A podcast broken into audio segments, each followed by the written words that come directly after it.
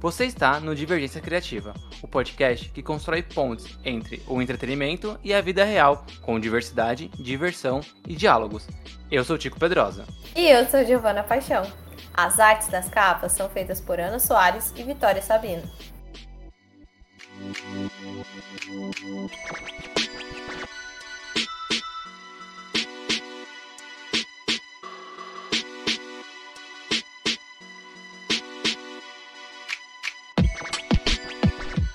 Queria começar esse episódio dizendo que a nossa goleira sentiu. E para quem não sabe, Giovana Paixão realmente é goleira, tá? Ela é goleira de handball.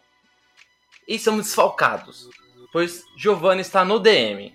A Gi precisou fazer uma cirurgia, mas tá, tá sussa, tá tranquila, a cirurgia foi é simplesinha. Mas no dia da gravação ela precisou descansar, então tá lá, tá lá de repouso.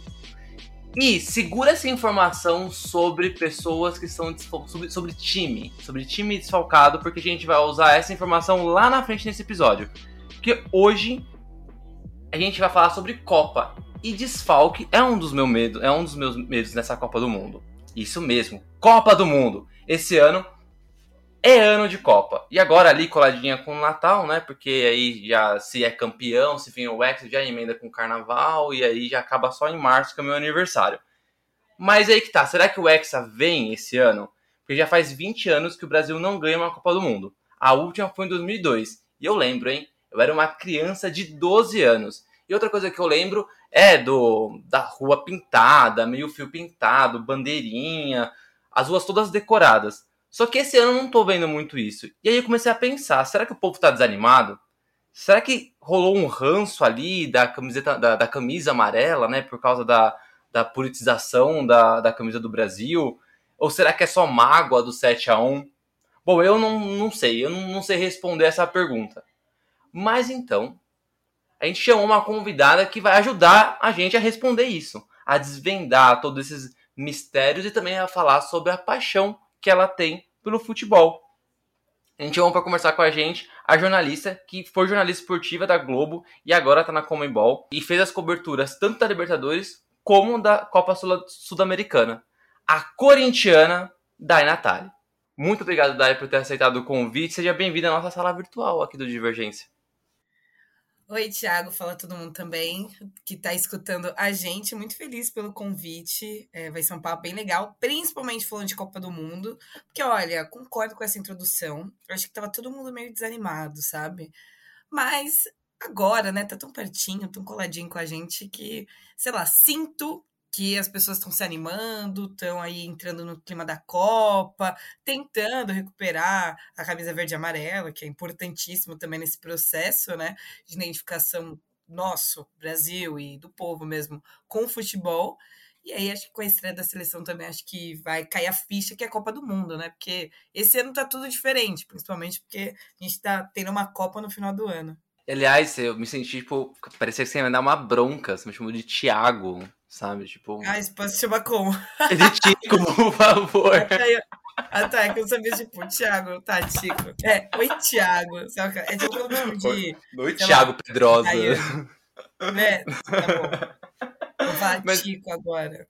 Agora a gente já se apresentou, se deu oi, eu posso chamar de Tico, sabe? Pode, pode, é só a primeira só. Dai, conta, antes de falar sobre Copa, antes de falar sobre o hoje, né? Conta pra gente como você começou a gostar de futebol. Da onde veio essa paixão? Por que você escolheu ser jornalista esportiva? É, qual, qual foi o momento que você falou assim, putz, eu gosto disso e eu quero trabalhar com isso? Então, eu gosto de futebol desde pequenininha, assim. Minha mãe e uma tia dela, que são corintianas, sempre me incentivaram a gostar do Corinthians e de futebol. E eu sempre também fui uma criança que gostava muito de esportes. Então eu fiz, tipo, capoeira, judô, natação, futebol, tudo que você pode imaginar, handball, vôlei, enfim, eu era uma criança meio assim. Mas futebol sempre despertou mais meu interesse para assistir e para jogar também. E o Corinthians, é claro, né, tá no meio que disso tudo. E aí, quando eu era criança, assim, de uns, cara, acho que uns sete anos, oito por aí, eu falei, quero jogar futebol quero fazer isso da minha vida, aos sete anos. e isso aqui, obviamente, não era tão boa assim, né? Tipo, não, não era não era uma craque, né? Eu jogava bem, mas não era tudo isso. E aí eu comecei a ficar mais velha, também vi que não era um caminho que ia dar certo para mim, porque eu não jogava tão bem, e também era um momento porque eu lembro muito disso e eu acho que isso é meio marcante até agora que eu trabalho com futebol real, porque não tinham times femininos. Na época eu tava tipo, ai, quero jogar mesmo, fazer peneira. Eu lembro muito do Centro Olímpico, falando aqui de São Paulo, é claro, né? E aí eu cheguei a jogar um tempinho lá também, mas era uma época que os times todos femininos tinham sido quando eu tava mais velha, né? Isso há uns 12 anos. Eu tava mais velha, eu queria jogar ainda, isso se perpetuou, porque eu comecei a jogar em prédio, em casa, assim. Eu comecei a jogar em casa, depois mudei para um prédio, comecei a jogar bola com os meninos que moravam lá. E aí eu achava que é o que queria isso da minha vida, né? E aí não tinham times. Os times, o Santos, Sereias da Vila tinham sido cancelados, o Corinthians também. Era uma época que foi péssima para o futebol feminino aqui no Brasil. E aí eu também não era muito boa. Comecei a falar, bom, o que eu quero fazer da minha vida? Eu gosto de futebol, eu gosto de esportes, educação física, aí era biologia, né? Que é, enfim, uma matéria mega importante. Eu não gosto, eu sempre tive meio horror, assim, eu tenho meio aflição de estudar, tipo, corpo humano, sabe essa coisa? E aí eu, é, não é uma opção. Secar um sapo na faculdade. É, jamais, jamais. Não, é. Não, nossa, não tem condições disso acontecer. E aí, eu gostava muito de Globo Esporte eu acho que essa história também, muita gente da minha idade, eu tenho 23, se identifica porque eu era viciada em Globo Esporte, na época era apresentado pelo Thiago Leifert, e era bem naquela época que o Globo Esporte foi modernizado, vamos dizer assim, né? E aí eu era viciada, comecei a gostar, e aí foi na Copa das Confederações de 2013, assistindo Central da Copa, que eu falei, cara, é isso, quero fazer jornalismo, e quero falar de futebol, quero falar de esporte acho que eu vou gostar disso. Só que, né, com os 300 você não sabe de nada o que é o jornalismo, você só vê ali quem aparece na frente das câmeras e olha lá, né? E aí, ao longo do, dos meus 3 ao 17, quando fiz vestibular, passei até agora, aí você vai entendendo, vai se. Comecei a focar mais em escrita, eu sempre gostei muito também de escrever, então isso também fui identificando algumas características que seriam legais para seguir na profissão, né? E aí eu fui crescendo tanto amor por jornalismo e como um objetivo de vida, profissão, não falando só de, de esporte, né, mas como um meio de se comunicar com a sociedade, deixar ela informada, mas também, obviamente, de trabalhar com o que eu gosto, que é futebol, e é, é realmente muito bom. E aí foi isso, assim, as coisas foram dando certo, desde o primeiro ano da faculdade já sabia que eu queria isso, e aí os meio que os trabalhos, estágios na ocasião, tipo colaboração, aqueles trabalhos que você faz na faculdade de graça, assim, mas simplesmente porque é legal e você quer ter mais oportunidade, né? Foi indo tudo pro esporte e agora eu tô aqui. Foi mais ou menos isso. Você falou sobre querer jogar futebol, né? Eu acho que para menina é bem diferente, né? Essa essa iniciação no esporte, né? Do que para menino. Para menino parece que é quase uma obrigação social você saber jogar futebol, né? Sim. E eu sou São Paulino, então, tipo, pela minha idade, é, eu, eu hoje eu tenho 32, né? Então, quando eu comecei a, a, gostar de futebol, o São Paulo já tinha um grande goleiro Zete. E aí depois veio o Rogério. Então, o goleiro sempre foi uma, uma referência. E, obviamente, eu queria jogar no gol. Né? Então, eu cheguei a ter um uhum. período pequenininho, assim, bem curtinho da minha vida, que eu queria ser jogador de futebol, né? É, eu só funcionava no gol mesmo, só dava certo no gol, porque eu era muito ruim, muito ruim. Só que eu era tipo aquele goleiro meio Cássio, sabe? Se pedisse para chutar Sim. a bola, eu não ia conseguir. Era, era só jogando mesmo ali, não, não dá, não pede para não pede para ser líbero, é só bicuda. É isso. Ah, mas é era, também. Era isso. Então, eu não, não ia conseguir jogar no, no, no, futebol moderno. Tudo bem que com 32 anos já ia estar tá quase, quase no final da carreira já, caso desse certo. Então, ah, uma seleção, não? Seleção não, seleção não, não ia dar não. É. É, e Copa do Mundo, né? O que, que representa a Copa do Mundo para você? Né, que você tem 23, eu não vou fazer conta, mas eu acho que será bem pequena quando o Brasil foi campeão em 2002, né?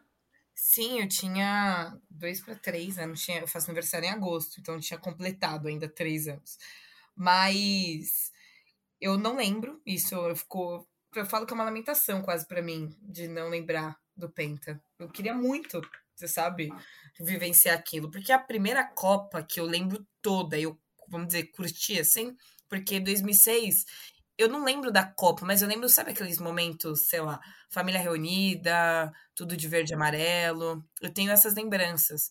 Só que 2010, que foi a primeira Copa que eu lembro dela toda, que eu já era maluca por futebol, e aí eu ficava o dia inteiro, sabe? Voltava da escola, ficava o dia inteiro assistindo jogos, assistindo jogos da seleção, álbum de figurinha, aquela coisa, né?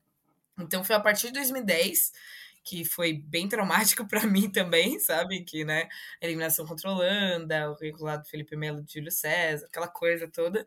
Aí foi essa, aí 14, 18 e agora, né? E aí eu tenho essas lembranças de uma seleção que não foi muito bem, né? Mas ainda assim, Copa do Mundo, cara, para mim é o maior evento, um dos, né, ao lado da Olimpíada, maior evento esportivo do planeta. Para mim é desperta muita curiosidade, eu amo assistir, eu, eu fico assistindo todos os jogos de seleções, obviamente, que não são que não seja a seleção brasileira.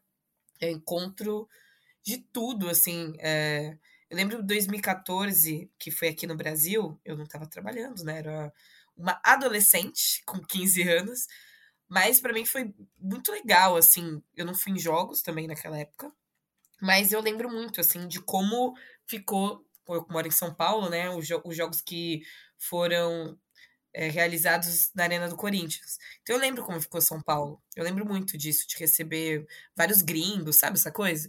E para mim, acho que Copa do Mundo é isso. Sempre me desperta sempre tem bons personagens, sempre tem história, sempre tem os vilões, sempre tem os heróis, sempre tem novas revelações.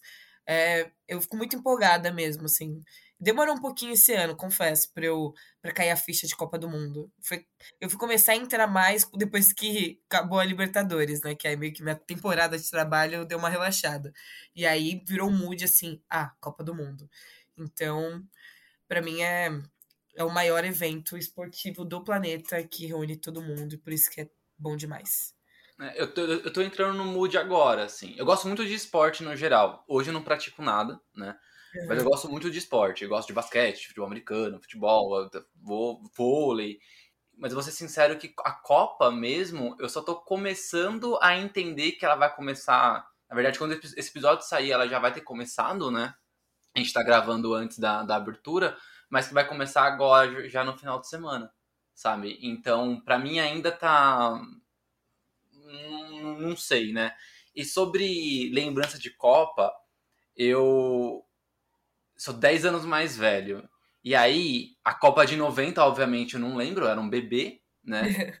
e aí, 94, eu tenho a mesma lembrança que você tem da de 2002 né, de lembrar da família reunida. Eu lembro que na, naquela época, 94, eu tinha viajado para o Rio um pouco depois da Copa, né?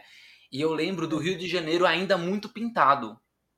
Cara, né? demais. Muito, muito chão, assim, a, a minha tia, minha prima, na verdade, né? Minha prima mora no Rio de Janeiro e, e ela morava na época num, no final de uma subida, né? Então você precisa subir e tá, e lá no finalzinho era, era, a casa dela. E eu lembro da, da subida, assim, ter uma pintura gigantesca, assim, sabe? Na, na rua inteira. É, e lembro, da, lembro disso também na, no bairro. Né? É, morava em periferia, morava na Brasilândia. Então lembro do bairro muito, muito enfeitado. Mas 94 eu não lembro dos jogos. Eu lembro do clima, né? É, minha família era muito muito de assistir esporte. Eu lembro, do, era a época do Ayrton Senna. Então era, era, era uma família que se reunia para assistir jogos importantes, né? Então eu lembro do clima.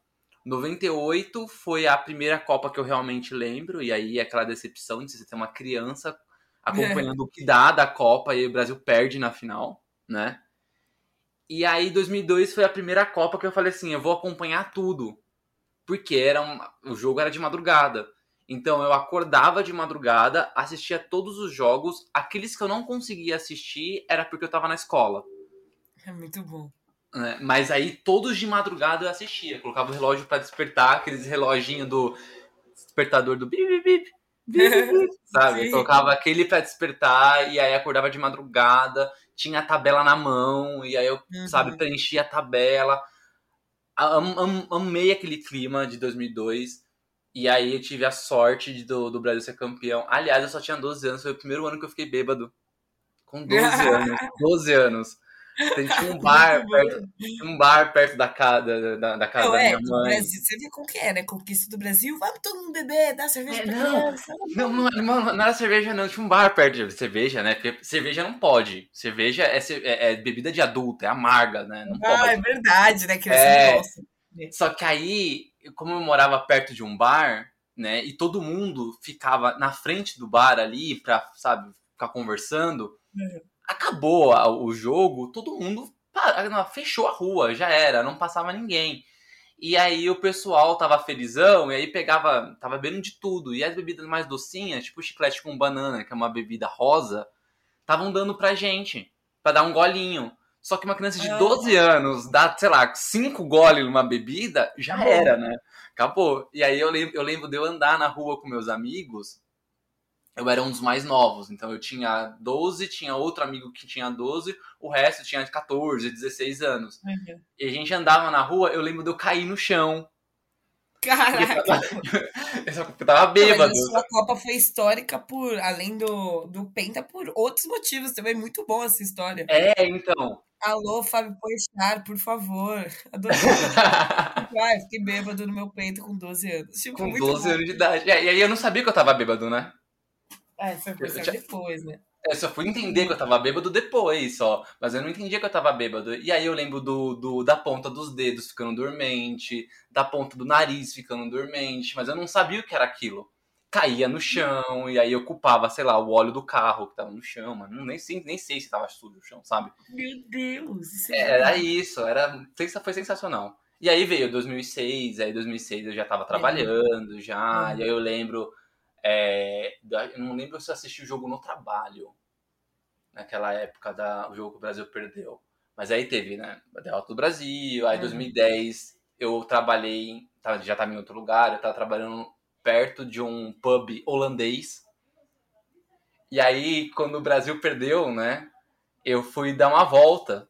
Tá, eu, eu assisti no trabalho, a gente fechou lá a loja que a gente trabalhava, era numa livraria, a gente assistiu o jogo depois abriu, né? Eu falei assim, ah, gente, eu vou almoçar, né? Fazer a minha. Eu fui dar a volta, esqueci do pub holandês, passei na frente do pub, uma puta festa, eu com uma raiva que não tacar pedra. Nossa. Nossa, aquele jogo foi muito triste, né?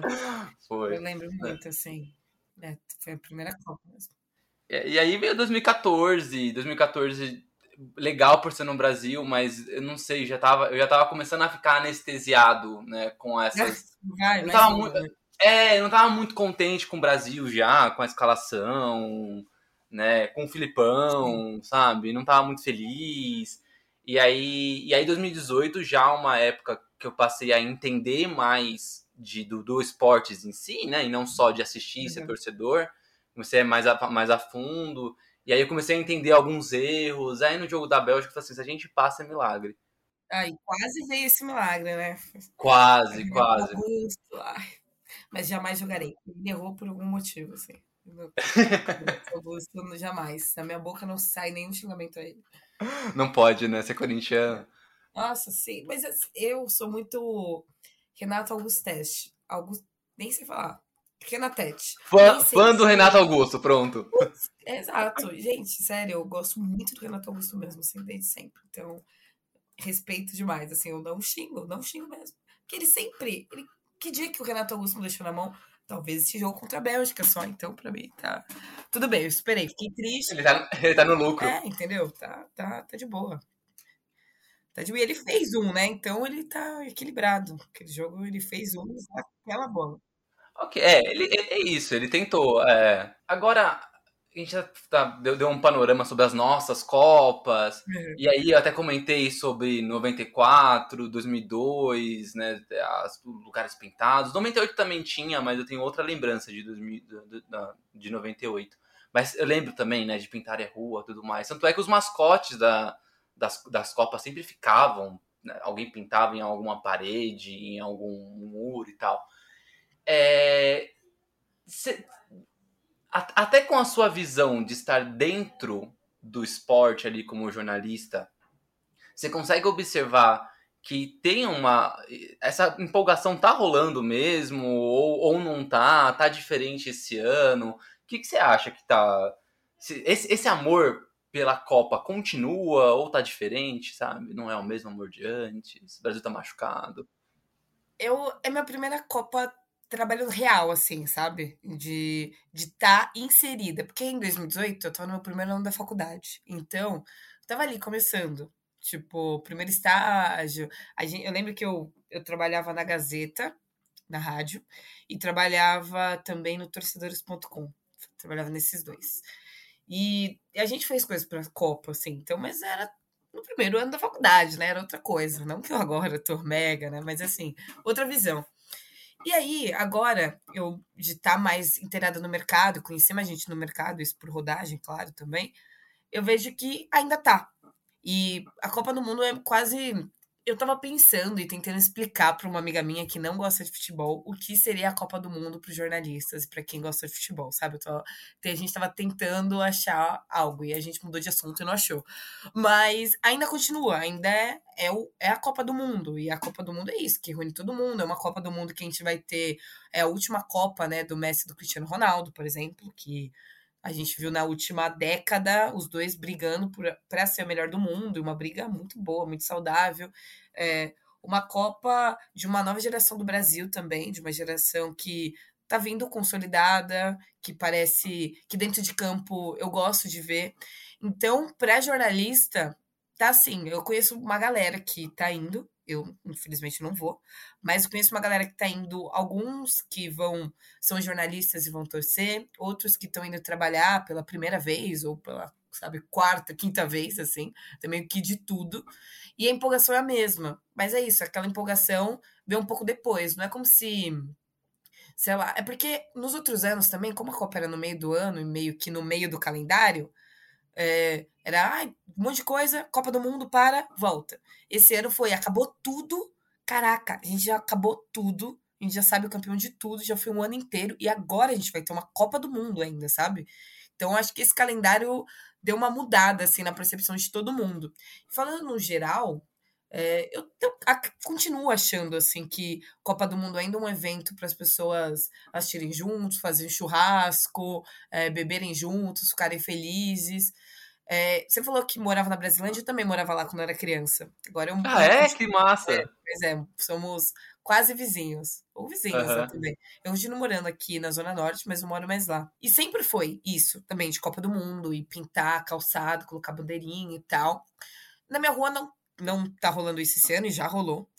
Mas eu ainda acho que, falando de periferia, é uma. É um, é um acontecimento muito grande, assim, sabe? Que as pessoas esperam sair mais cedo do trabalho para assistir o jogo, que a molecada que sonha em virar jogador se espelha e olha como uma oportunidade, sonha em estar tá lá, sabe? Uma, ou uma coisa até um pouco motivacional, pode soar assim, mas de, nossa, se ele conseguiu, eu também posso conseguir. Então, eu acho que tá, eu, eu particularmente posso falar que eu receber essa Copa um pouco diferente, né? Que demorou um pouco pra ficha cair. Eu acho que muito também por causa do calendário e depois que acabou tudo, sabe? Aquele, ah, acabou tudo. Nossa, Copa do Mundo. Mas eu acho que a festa, ela vai ser inevitável é, quando começar. E para todo mundo, por ser a Copa do Mundo, por ser da forma que é. Eu acho que essa Copa tá marcando muitos fins e recomeços e sejam eles dentro ou fora de campo, né?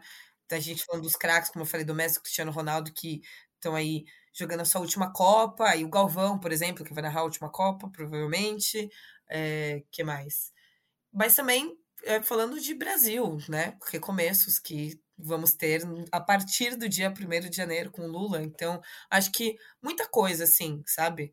E Copa sempre foi um motivo de festa para todo mundo, independente da gente ter lembrado aí dessas Copas que o Brasil nos deixou triste, Copa sempre foi sinônimo de festa, de família reunida, de amigos é, reunidos, de trocar figurinha. Então, acho que assim, esse ano vai continuar sendo a Copa do Mundo, e assim como sempre é, sabe?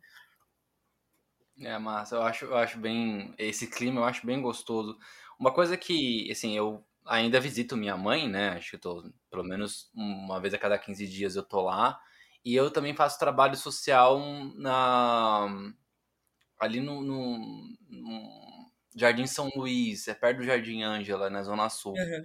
E eu também, eu não consigo, eu não, não, eu não vejo nada pintado, sabe? É por isso que eu acho que, tipo, sei lá, será que o clima mudou, sabe? Será que as pessoas, será que, tipo, como tá no final do ano, teve eleição antes, e teve tanta coisa antes das eleições, tipo, até uma pandemia, sabe? Uhum. Será, que, será que o pessoal ainda tá, tipo, deixa começar?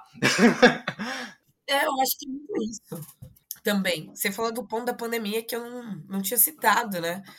Porque a primeira Copa depois de dois anos de pandemia, dois anos que as pessoas tiveram perdas, que as pessoas tiveram medo. E aí esse ano voltou, voltou tudo e vambora, e mil coisas acontecendo, né? E é meio tipo, nossa, Copa, verdade, né? É tipo, também tem esse sentimento, né? É verdade. Bom, é que você falou de Cristiano Ronaldo, Messi, não vou fazer a, a aquela pergunta batida de quem é o melhor, mesmo todo mundo sabendo que é o Messi. Ah, que bom. Mas... É isso que eu espero, que, espero que você não venha com essa, que é o Cristiano Ronaldo. Bom, estamos aliados. É... São dois ícones, né? Um ícone português é. e um ícone argentino. E aqui o Brasil é quase uma fábrica de ícone quando a gente fala de esporte, né? É, no futebol, né? Pelé, Ronaldo, Marta, é, fora futebol, Ayrton Senna, Hortência, e aí você ficar citando aqui, a lista só vai. Você acha que hoje o Brasil é, precisa de algum ícone no esporte? Você acha que o Neymar é esse ícone? Você acha que o Vini Júnior ele pode se tornar um ícone com tanta tanto holofote que ele está ganhando, né? É, do que ele fez no Real Madrid, do que, de como ele saiu do Flamengo e foi para lá, da pessoa que ele é. Então você acha que ele pode ser o ícone? Você acha que esse ícone é o Neymar? O Brasil carece? É o Daniel Alves, talvez, esse ícone? Cara, eu acho que. Assim, do Daniel Alves. É, eu, eu falei brincando, viu? Ah, tá, que susto. Que já... é que, assim, do Daniel Alves, por exemplo, não acho que é o putz, o ídolo do Brasil. Não. Mas você olha pra carreira do cara, que, que ele não tem título, né? Isso é meio bizarro, assim, apesar de não concordar com a convocação dele. Mas o Neymar, eu acho que o Neymar é um, é um caso bizarro, assim, para mim. Bizarro porque é muito de altos e baixos da relação dele com o Brasil e o povo brasileiro. E, e essa eleição, eu não costumo, assim, apesar de eu ter ficado muito decepcionada com o posicionamento do Neymar eh, nessa eleição, eu já sabia o, o que lado ele estava, né? Mas da forma que foi, eu fiquei um pouco decepcionada, porque eu acho que a relação dele com o povo do bra brasileiro tava tranquila, sabe? Tava no momento que fazia um Ney Day, quando ele jogava na Champions tal. Então, ele vai chegar um pouquinho. Essa relação vai chegar diferente na Copa. É, se isso vai, vai prejudicar ou não, aí já é outra história, né? Mas eu acho o Neymar um caso bizarro, porque eu e a grande maioria dos meus amigos da minha bolha a gente ficou muito decepcionado com o Neymar, e aí, enfim, e todas essas coisas. Só que eu não posso, e nem seria justo eu falar da minha bolha e das pessoas que eu conheço que têm um pensamento político, falar que por causa delas o Neymar não é um ídolo nacional e que as crianças não se espelham no Neymar, sabe? Porque é, de que ele começou no profissional em 2009 e, né, e aí Santos, Barcelona, PSG e tal, seleção ele foi um, uma sensação, sabe? Eu, quando era criança, isso, sei lá, 2010, 11, 12, eu era, gostava muito do Neymar. Eu era muito fã do Neymar. As crianças faziam o cabelo do Neymar. Todo mundo era obcecado pelo Neymar. Todo mundo ficava, mano, olha esse, olha esse moleque, ele joga muito. Nossa, ele sobra em artilharia do Brasileirão. Ele tem que ir pra Europa, porque aqui ele sobra. É, e aí, até hoje, as crianças, uh, você vê gente com camisa do Neymar. Quando você vê gente com camisa de seleção, a grande maioria ainda é do Neymar. Então, apesar de eu não concordar com muita coisa, e não falando só de posicionamento político, não tem como eu falar que ele não é um desses ícones é, para a seleção brasileira e para essa geração, principalmente. Porque quando a gente fala de identificação, é, eu consigo ver muito a identificação do povo brasileiro com o Ronaldo, é, com o Roberto Carlos, apesar de 2006, é, com o Cafu, enfim, com vários jogadores que são lendários na seleção. E dessa atual geração, o que eu consigo ver ainda é o Neymar. E o Vini Júnior, obviamente, ele, essa para mim foi a melhor temporada da carreira dele, teve uma crescente, ele sambando na comemoração, foda, eu achei isso demais, assim. Mas ainda não. Acho que ainda não. E a, e mas tem todo o potencial, eu acredito que vai ser daqui um tempo, daqui a, na próxima Copa, por exemplo, sabe? Acho que ele ainda tá novo. Mas o Neymar, é, eu acho que ele, que ele ainda assim tá nessa nessa prateleira, vamos dizer assim, de jogadores que vão se tornar lendários. É, a gente ainda não enxerga, não consigo comparar o Neymar com o Pelé, por exemplo, agora, porque o Pelé tem duas Copas, o Pelé é o rei do futebol, outra coisa. Não consigo também comparar ele ao Ayrton Senna, que eu não, não assisti, porque né, ele faleceu antes de eu nascer, mas a minha mãe, ela por exemplo, fala e se emocionou, né? Ela falou que chorou quando ele faleceu, sabe? Então, são é, algumas. Eu também não vi o Pelé jogar, né? Obviamente. Mas. é, tem isso. Mas acho que são figuras que, sei lá, estão meio que acima, sabe? Eu não consigo explicar direito. Mas eu ainda não consigo comparar esses, esses personagens com o Neymar, mas eu acho que daqui uns anos isso vai acontecer. Principalmente se, por exemplo, a gente ganhar um ex esse ano. Eu acho uhum. que isso vai se ressignificar. Mas é uma relação meio de amor e ódio. É, amor dos Santistas, que depois ficaram com raiva, depois que teve os processos do Neymar e do Santos, é, ódio dos rivais, que odiavam quando o Neymar jogava contra os times deles, é, amor de quem, sei lá, não liga pra política e acha o Neymar fera, ódio de quem liga e se incomodou muito com o posicionamento político dele, sabe? Então é muito uma relação de amor e ódio, assim. O, o documentário do Netflix que fala, né, Neymar, o caos perfeito, eu acho que foi o título perfeito, exatamente perfeito para explicar o que é o Neymar hoje em dia, o que ele representa e o que a figura dele representa para para criança, para mim que sou jornalista e ele fala mal de jornalista toda hora, para para quem curte futebol, para quem, sei lá, é corintiano, para quem é santista, sabe? É, é muito bizarro assim mesmo estudar o Neymar é, pode ser um estudo muito profundo mesmo, hoje em dia. Hoje eu estava assistindo um programa de esportes e aí a, o, o repórter ele falou que é a primeira vez nas Copas que o Neymar esteve que ele não está envolvido, envolvido com nenhuma hum, polêmica extra-campo, né? É, porque, querendo ou não, a, o posicionamento político dele já foi, né? Já, já acabou a, a, as eleições, né?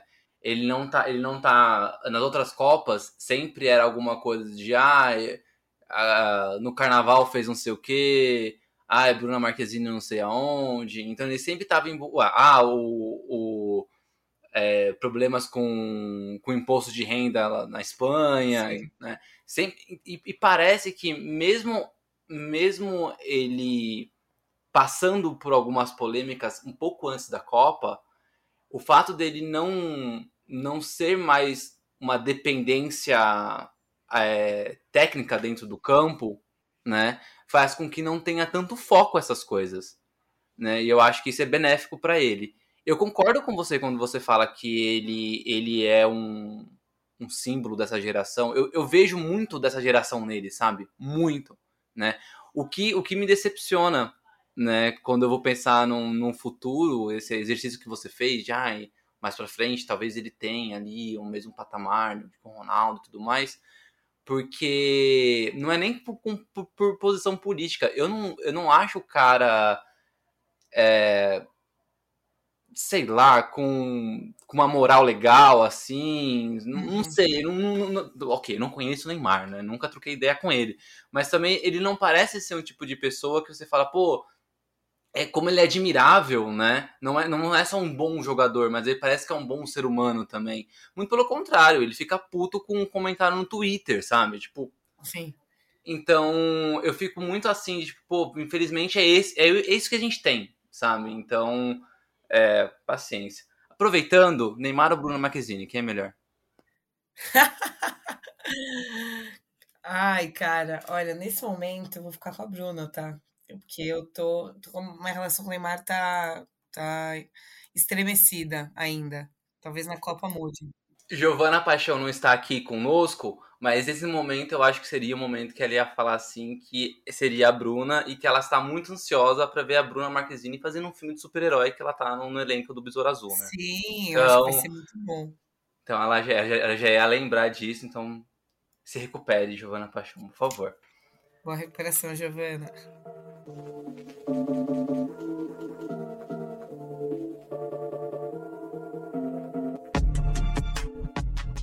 daí a gente estava falando sobre as Copas, chegamos num. Passou, foi, foi, foi bem uma passando ali quando a gente falou de 2014, né? 2014 você era adolescente, né? Você tinha 15, você comentou? Isso. E aí tem aquele esquema de quando a gente é, passa por algum momento traumático, mundialmente traumático, assim, a gente lembra. Eu, por exemplo, lembro do, do que a minha família e que eu estava fazendo quando o Senna morreu. A gente estava assistindo a corrida, a gente lembra, né? Eu, a, gente, a gente lembra, né? Eu lembro. Eu era pequenininho, mas eu lembro. Ah, eu lembro do 11 de setembro. Eu lembro que eu estava fazendo no dia que eu vi, liguei a televisão e vi lá as suas gemas caindo, achando que iria começar a Terceira Guerra Mundial.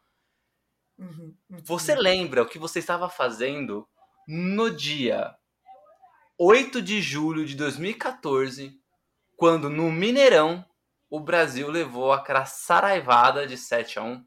Lembro. E lembro muito, assim. Eu tava lembrando disso até esses dias. Porque Copa do Mundo de 2014 minha família viveu muito, assim, sabe? Era uma época. Minha família não é muito grande. É, só que, sabe, é meio. Ah, amigo que também tem família pequena, é quando vê, junta tudo e fica muita gente. E aí a gente assistiu o jogo aqui em casa. E eu lembro que eu sempre, assim, não é que eu sou obcecada pela seleção brasileira, mas em Copa do Mundo eu me envolvo muito. Eu sou muito Brasil, assim, eu sou muito Brasil. E aí eu tava feliz, eu tava com, com a camisa da seleção, inclusive uma camisa do Neymar, de 2014, tem até hoje. É, eu tava com chapéu verde e amarelo. E eu tinha comprado um bigode por causa do bigode do Felipão. E eu tava com ele nesse dia. Coloquei, tirei foto, tem foto minha usando. Fiz post nas redes sociais. E aí a gente tava aqui em casa, família reunida. É, lembro que a gente tava fazendo um churrasco. E sabe, tudo, Copa, não sei o quê. E aí, beleza. Começou. E aí começou a tragédia, né? Começou um gol atrás do outro e, tipo, todo mundo assim, meio em choque. Aí, sabe, tipo, sei lá, galera que não mancha de futebol, tentando entender o que estava acontecendo. Eu segurando o choro, porque eu sou a pessoa que chora quando o Brasil perde em Copa também, tá? Eu sou essa pessoa. É, e aí eu segurando o choro, a minha mãe fazendo piada com o Hulk, sabe? Tipo, umas coisas assim, sabe? Eu lembro muito disso, assim. E aí, quando acabou, alguém desligou a TV e aí quiseram, tipo, ah, vamos churrasco. Aí eu fui pro meu quarto chorar. exatamente ah, foda-se, vamos comer carne. É. Não, foi exatamente isso. Tipo, poxa vida. Ah, Olha. né? Vida que segue, sabe? É. Meio que tentaram isso, uma galera ficou meio inacreditada, tipo, uns começaram a Brasil uma vergonha, sabe? Tipo, pipoqueiros, essa coisa. E ah, aí... é, é, os comentários do, de, dos, dos cornetinha, né? É óbvio, né? Tipo, o torcedor de sofá, sabe? E minha mãe uhum. também ficou, como pode perder de 7 a 1 Que vergonha. Minha mãe não manja nada de futebol. Mas, sabe, é, foi meio que isso, assim. Aí eu chorei. Chorei muito também. E foi um, um jogo depois, né? Do que o Neymar, inclusive, tinha.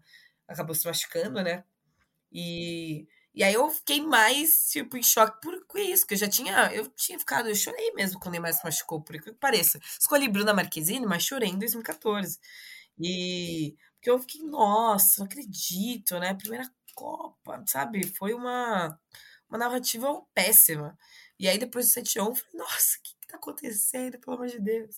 Então eu chorei muito, assim, naquele dia eu, eu senti demais, assim, foi, foi péssimo, né? 7 1 foi foi horrível. O clima tava bizarro já. É, eu lembro que em 2014 eu tava começando um namorico lá naquela época. É. E aí eu fui assistir na, na, na, casa da minha namorada. Eu lembro que entre, entre assistir o jogo e aí conversa, abre uma cerveja, pega um, um, um amendoim e tá, vai conversando, não sei o quê.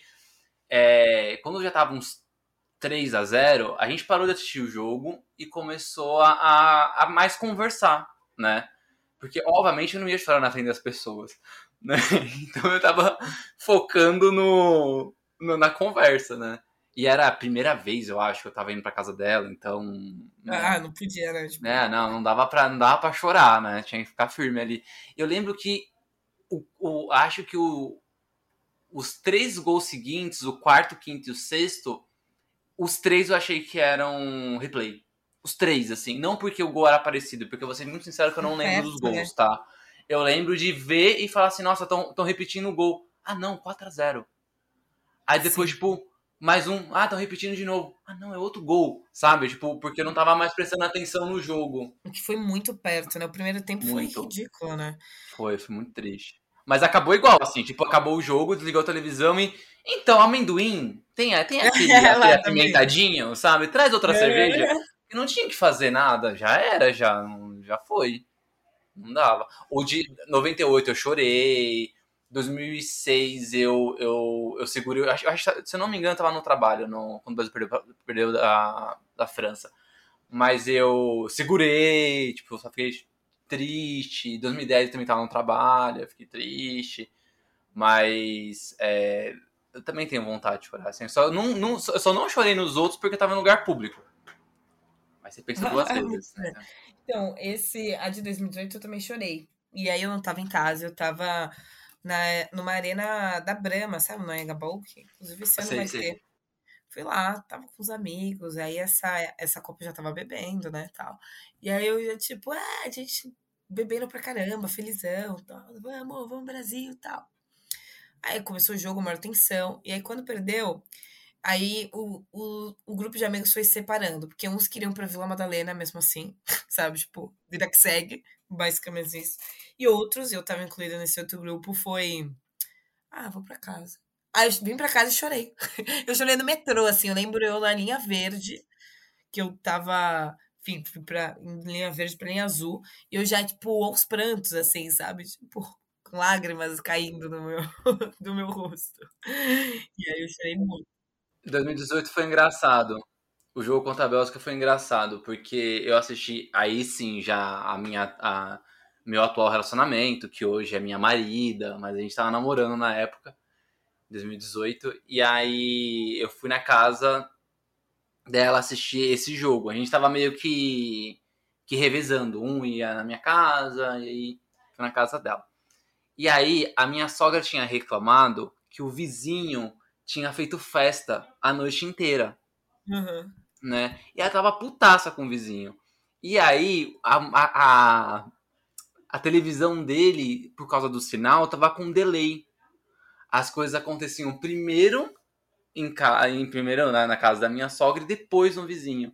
Quando eu saquei isso, tudo que acontecia de importante eu gritava para atrapalhar eles. Muito bom. E aí, quando o Brasil fez gol, eu gritei. Eu ia gritar de qualquer jeito, mas, tipo, qualquer coisa que acontecia, eu gritava antes para atrapalhar a experiência dele. Eu sei que foi péssimo, no final o Brasil perdeu, mas ok, foi, foi, foi divertido é. ficar com essa brincadeirinha. Tentou. Eu tentei, eu tentei, eu tentei. Bom, antes da gente ir para o nosso segundo bloco, né?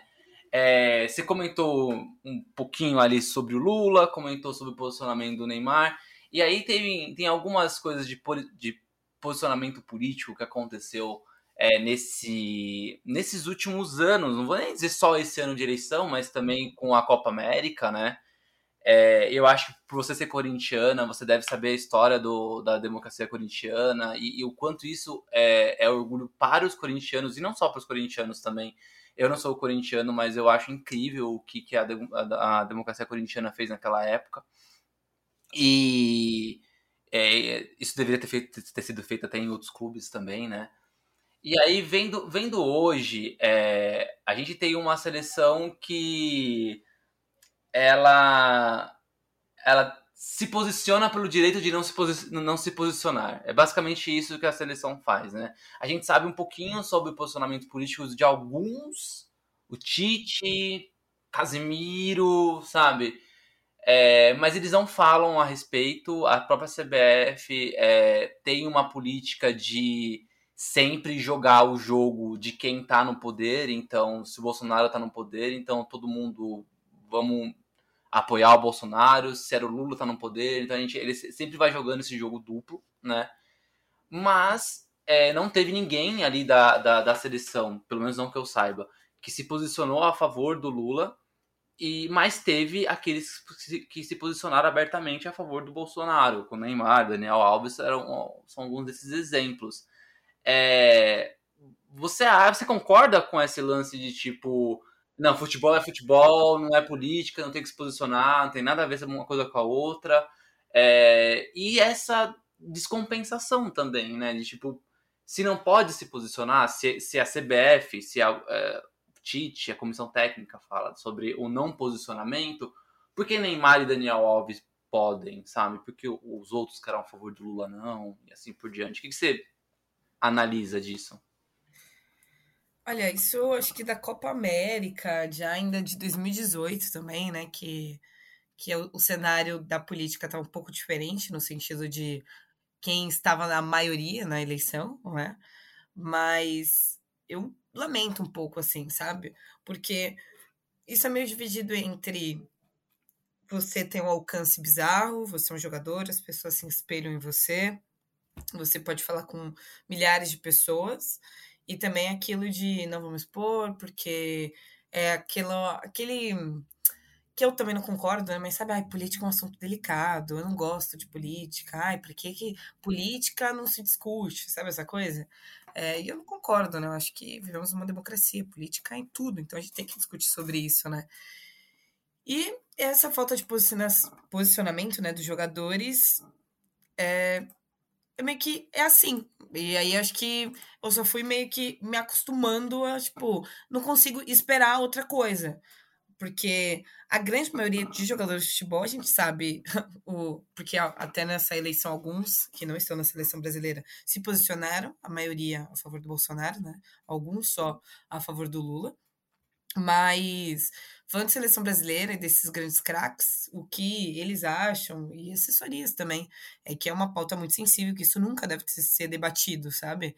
E eu acho que tem todo espaço para ser debatido. Eu acho que, e por isso que eu acho que o posicionamento do Neymar me incomodou um pouco, assim, e não só pelo fato de eu não concordar com o posicionamento dele, mas porque ele não teve embasamento em nada. Ele foi raso numa dancinha de um áudio do TikTok, né? E, e ele tem, ele é o Neymar, ele, enfim, é um dos principais jogadores da seleção brasileira, ele tem um alcance bizarro, que pode muito bem é, discutir política, políticas públicas, né? A gente passou por uma, por uma pandemia, as pessoas estão passando fome, sabe? Tinha gente é, comendo sopa de osso, e a gente teve falta de vacina, sabe? Tem muita coisa que não quer dizer sobre é, direita ou esquerda, apesar que a gente sabe muito bem o lado que aborda mais essas pautas. São pautas humanitárias, né? Então, acho que parece que no futebol, esse lance de não vou falar de política, ou vou falar abertamente porque eu preciso apoiar o presidente que está perdendo, é, ele cai de outra forma, sabe? Não como um debate que pode ser saudável e também como como que eu posso explicar? Uma potência, né? Uma, uma pessoa com alcance, uma pessoa com grana também, que isso obviamente é importante e dita muito é, os poderes que as pessoas têm aqui no nosso país, né? Vamos ser sinceros. E aí isso não rola, né? Isso eu, eu fico, isso eu fico chateada, na real, porque eu admiro muito, e aí você falou da democracia corintiana, o que foi aquilo? É, eu sou corintiana desde criança, mas quando a gente acaba entendendo que é o Corinthians, a história do Corinthians, o Corinthians ser denominado, como time do povo, é, democracia corintiana, ter um dos, maiores ídolos do Corinthians, o Sócrates, o Casagrande, isso é para mim um motivo de orgulho, assim, sabe? E outros atletas que a gente vê fora do Brasil, na NBA, na NBA Lewis Hamilton também agora, que sempre se posicionaram e me causa, apesar de metade da população brasileira achar que o Bolsonaro deveria ser presidente. Isso eu acho que é outra coisa também. Mas tudo isso, essa história e essa história de luta, que obviamente estão muito mais atrelados à pauta da, a pautas da esquerda, deixam muito orgulhosa, assim. Isso que é um dos motivos que eu falo que eu amo ser corintiana, apesar dos pesares, porque me deixa com muito orgulho, assim. Eu fui votar no primeiro turno, no segundo turno eu não consegui votar porque eu tava cobrindo a final da Libertadores, né? Não deu para voltar a tempo. E aí eu fui com a camisa do Corinthians, inclusive a camisa do da democracia corintiana, assim. E todo mundo olhava pra minha camisa e já sabia o que eu tava votando. O, os botões que eu apertei lá na urna. Assim como eu vi outros corintianos e meio que a gente se olhava assim na escola onde eu voto, tipo, é, sim, sabe? Então é. Isso para mim, sei lá, não tem preço. Eu gosto muito de política e esporte Apesar de que isso foi meio que se apagando ao longo do tempo e caindo agora em jogadores que não se posicionam em nada e não podem falar nem o presidente, cadê a vacina? Tem milhares de pessoas morrendo no Brasil, sabe? É, a, gente, a gente aqui no Divergência já conversou bastante, a proposta até nos nossos últimos episódios, não no último em si, que a gente falou do filme Pantera Negra, mas nos anteriores, a gente fala sobre quadrinhos e política, e até outros, é, que a gente fala sobre o quanto não tem como desvencilhar a política da, da arte, né? Então, você, é, peças de teatro, filmes, quadrinhos, etc., é, mesmo ela não sendo histórias é, fala, que falam diretamente, né, de forma partidária sobre política, ideológica e partidária, é, elas falam sobre política, não tem jeito, né? Alguém escreveu aquilo e essa pessoa, ela vive num, num contexto e esse contexto vai influenciar o que ela escreve, uhum. né? Até quando você se omite, se se omite é porque é, tem um porquê, né? E às vezes, às vezes tá bom para você a sua vida, então, ah, beleza, porque eu vou me posicionar? Tô bem assim. Sim. Né? É, e o, o, futebol e o esporte, para mim, eles não saem dessa regra, né? É, não tem como desvencilhar esporte de política. Tá, olha o que aconteceu, sei lá, na, na Olimpíadas em 40 e... Não, 40, 40 e pouquinho, 30 agora eu não lembro agora de, de cabeça. Foi quando... Não, foi antes da guerra, né? Ah, quando teve a, as, a, as Olimpíadas em que o, o, a Alemanha perdeu né, o, o atletismo. Hum. Né? Sim, perdeu o Jesse Owens, né? Isso, exatamente, exatamente. Eu não lembro agora o ano que foi aquela, aquela Olimpíadas. E é, aquilo é muito político. Muito. Tipo, um tapa na cara do nazismo, assim, tipo. É, então, e foi em Berlim ainda, né? Então. Foi em Berlim, foi na Alemanha. Não tem como a gente desvencilhar, né? E aí eu vejo figuras como Sócrates, que acho que o Brasil precisa mais de Sócrates, é, Casagrande, é, que, que infelizmente entra naquela na própria resposta do, do Neymar, né? Ao, quando o Neymar se posicionou, o Casagrande é, foi perguntar, perguntaram para ele sobre o Neymar e aí ele respondeu e o Neymar criticou falando que ele era um drogado, tipo, é, e aí o Casagrande acaba caindo nessa pecha, né, do, do ai, ele é só um drogado, ai, que não sei o que, sabe? Isso me deixou horrorizada, inclusive. É, você desce tanto nível que você não entra num debate civilizado, né? Você, você acaba atacando uma condição que o cara passou. E ainda luta contra, né? E, e aí eu vejo, por exemplo, posicionamentos tão tímidos como o do Raí. Né? Quando o Raí, no, no, no, no Bola de Ouro, é, falou sobre o Sócrates e ele foi falar sobre o posicionamento político dele, você vê que a, o, o, a dificuldade dele fazer um L, né? O desconforto dele, porque ele sabia que ele estava entrando num local que ah, é, é isso, mas ele né? É, né? Mas não sei, não sei se não sei se mudaria essa essa característica apolitizada do esporte, né, que entrou. Eu espero que um dia a gente consiga ver isso mais assim, né? Em foi que ano que foi isso? Acho que foi em 2020, é 2020. Eu, quando eu tava na Globo ainda, eu fiz uma matéria é, é nessa época, inclusive, né, 20 de 20 de novembro, sobre por que jogadores de futebol não se posicionavam contra o racismo como os jogadores da NBA. E, e assim, tem N motivos de, da estrutura que a NBA, que, que a NBA é uma liga que apoia os jogadores, apoia as pautas dos jogadores, que você não vê só jogadores pretos, você vê treinadores pretos, você tem, enfim, quem manda mesmo, quem toma decisões também, sabe? E diferente aqui do Brasil, que são os jogadores pretos que Obviamente, tem um grana que aparecem, tem um lufote, mas ainda assim não são eles que tomam as decisões, não são eles que treinam, são eles que, eles que estão é, na presidência dos clubes, nas presidências das ligas, das confederações, né, das federações. E, e era um, uma matéria sobre isso, sobre como, obviamente, que é importante jogadores se posicionar contra o racismo, mas que é uma estrutura que não deixa esses jogadores é, seguros. E aí a gente vê o Aranha, que teve, sofreu racismo, né, na partida contra o Grêmio na Copa do Brasil, carreira dele ficou marcada. Eu entrevistei ele também, entrevistei vários, é, várias pessoas também de futebol, jogadores pretos. E o Aranha falou: a minha carreira nunca mais foi a mesma, porque isso ficou marcado. Ele sempre vai ser o goleiro Aranha que sofreu racismo contra o Grêmio. E aí depois ele nunca mais conseguiu uma oportunidade num clube bom, e aí foi indo, foi indo. E hoje em dia ele não joga mais, né? E a, continua é, combatendo o racismo e lutando da forma que ele pode, né? Mas não é uma. Acho que, obviamente, posicionamentos diferentes, mas o futebol em si, e isso para outros atletas também, não, o Brasil não deixa muito atletas seguros para se posicionar contra o racismo. E isso pelas, pelas ligas, por punições, ou falta delas, né? Eu acho que é o que eu posso falar. Teve a Carol, né? A Carol Soberg, que, que foi punida uhum. por, por ter se posicionado contra o Bolsonaro, né? Exato. Então, porque eu é isso que eu falei que eu entendo por uma parte, porque isso não é seguro, né? Porque, beleza, olha lá, atleta, rico pra caramba, tá reclamando do quê? Ah lá, tem tudo. Sim, de fato, eles são ricos. Mas quem toma as decisões ainda não são eles é uma coisa muito acima, né?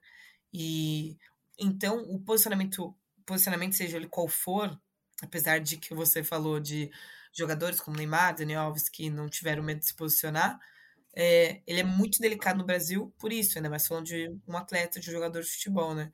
Muitas vezes tem medo do que pode acontecer com a carreira dele. Isso contra o racismo, isso é, com política e outras coisas também. É isso, Dai. Vamos tomar uma água rapidinho. E aí, bora, bora. dessa vez diferente, não terá comercial. A gente tem uma, uma mensagem da Giovana Paixão, que está no, no DM. Ele está tá lesionada, né? Tá lá, tá em recuperação. Mas ela volta pro jogo na semana que vem. A gente já volta. Não na semana que vem, obviamente, né? Depois da mensagem dela.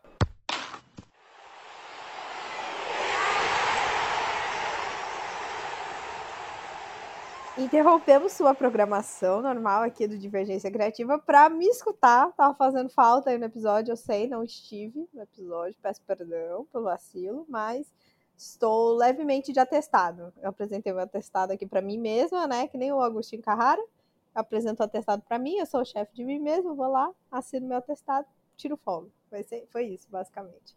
Mas como a gente está falando de Copa, e essa semana a Copa começou finalmente, né? Um dos maiores eventos que fora do Brasil, mas que o brasileiro vive intensamente. Eu queria falar sobre a Copa, queria dizer que esse ano eu ainda não entrei, ainda não tivemos jogo do Brasil no momento dessa gravação. Mas eu acredito fielmente que quinta-feira, quando tiver jogo, eu vou estar muito eufórica gosto muito do clima esportivo da Copa, de estar junto com as pessoas e tudo mais. É muito gostoso, mas eu ainda não entrei nele.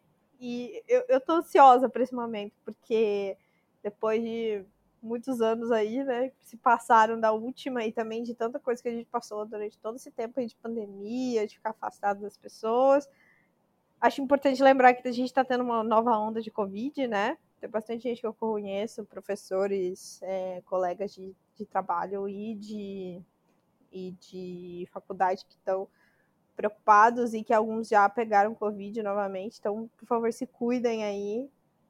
Vamos, vamos voltar uh, com cautela a essa festa. E é isso. Eu acho que a Copa é um momento muito gostoso de viver. A gente precisa viver esses momentos bons saia, curta com a família, com os amigos, com muita consciência e bora lá.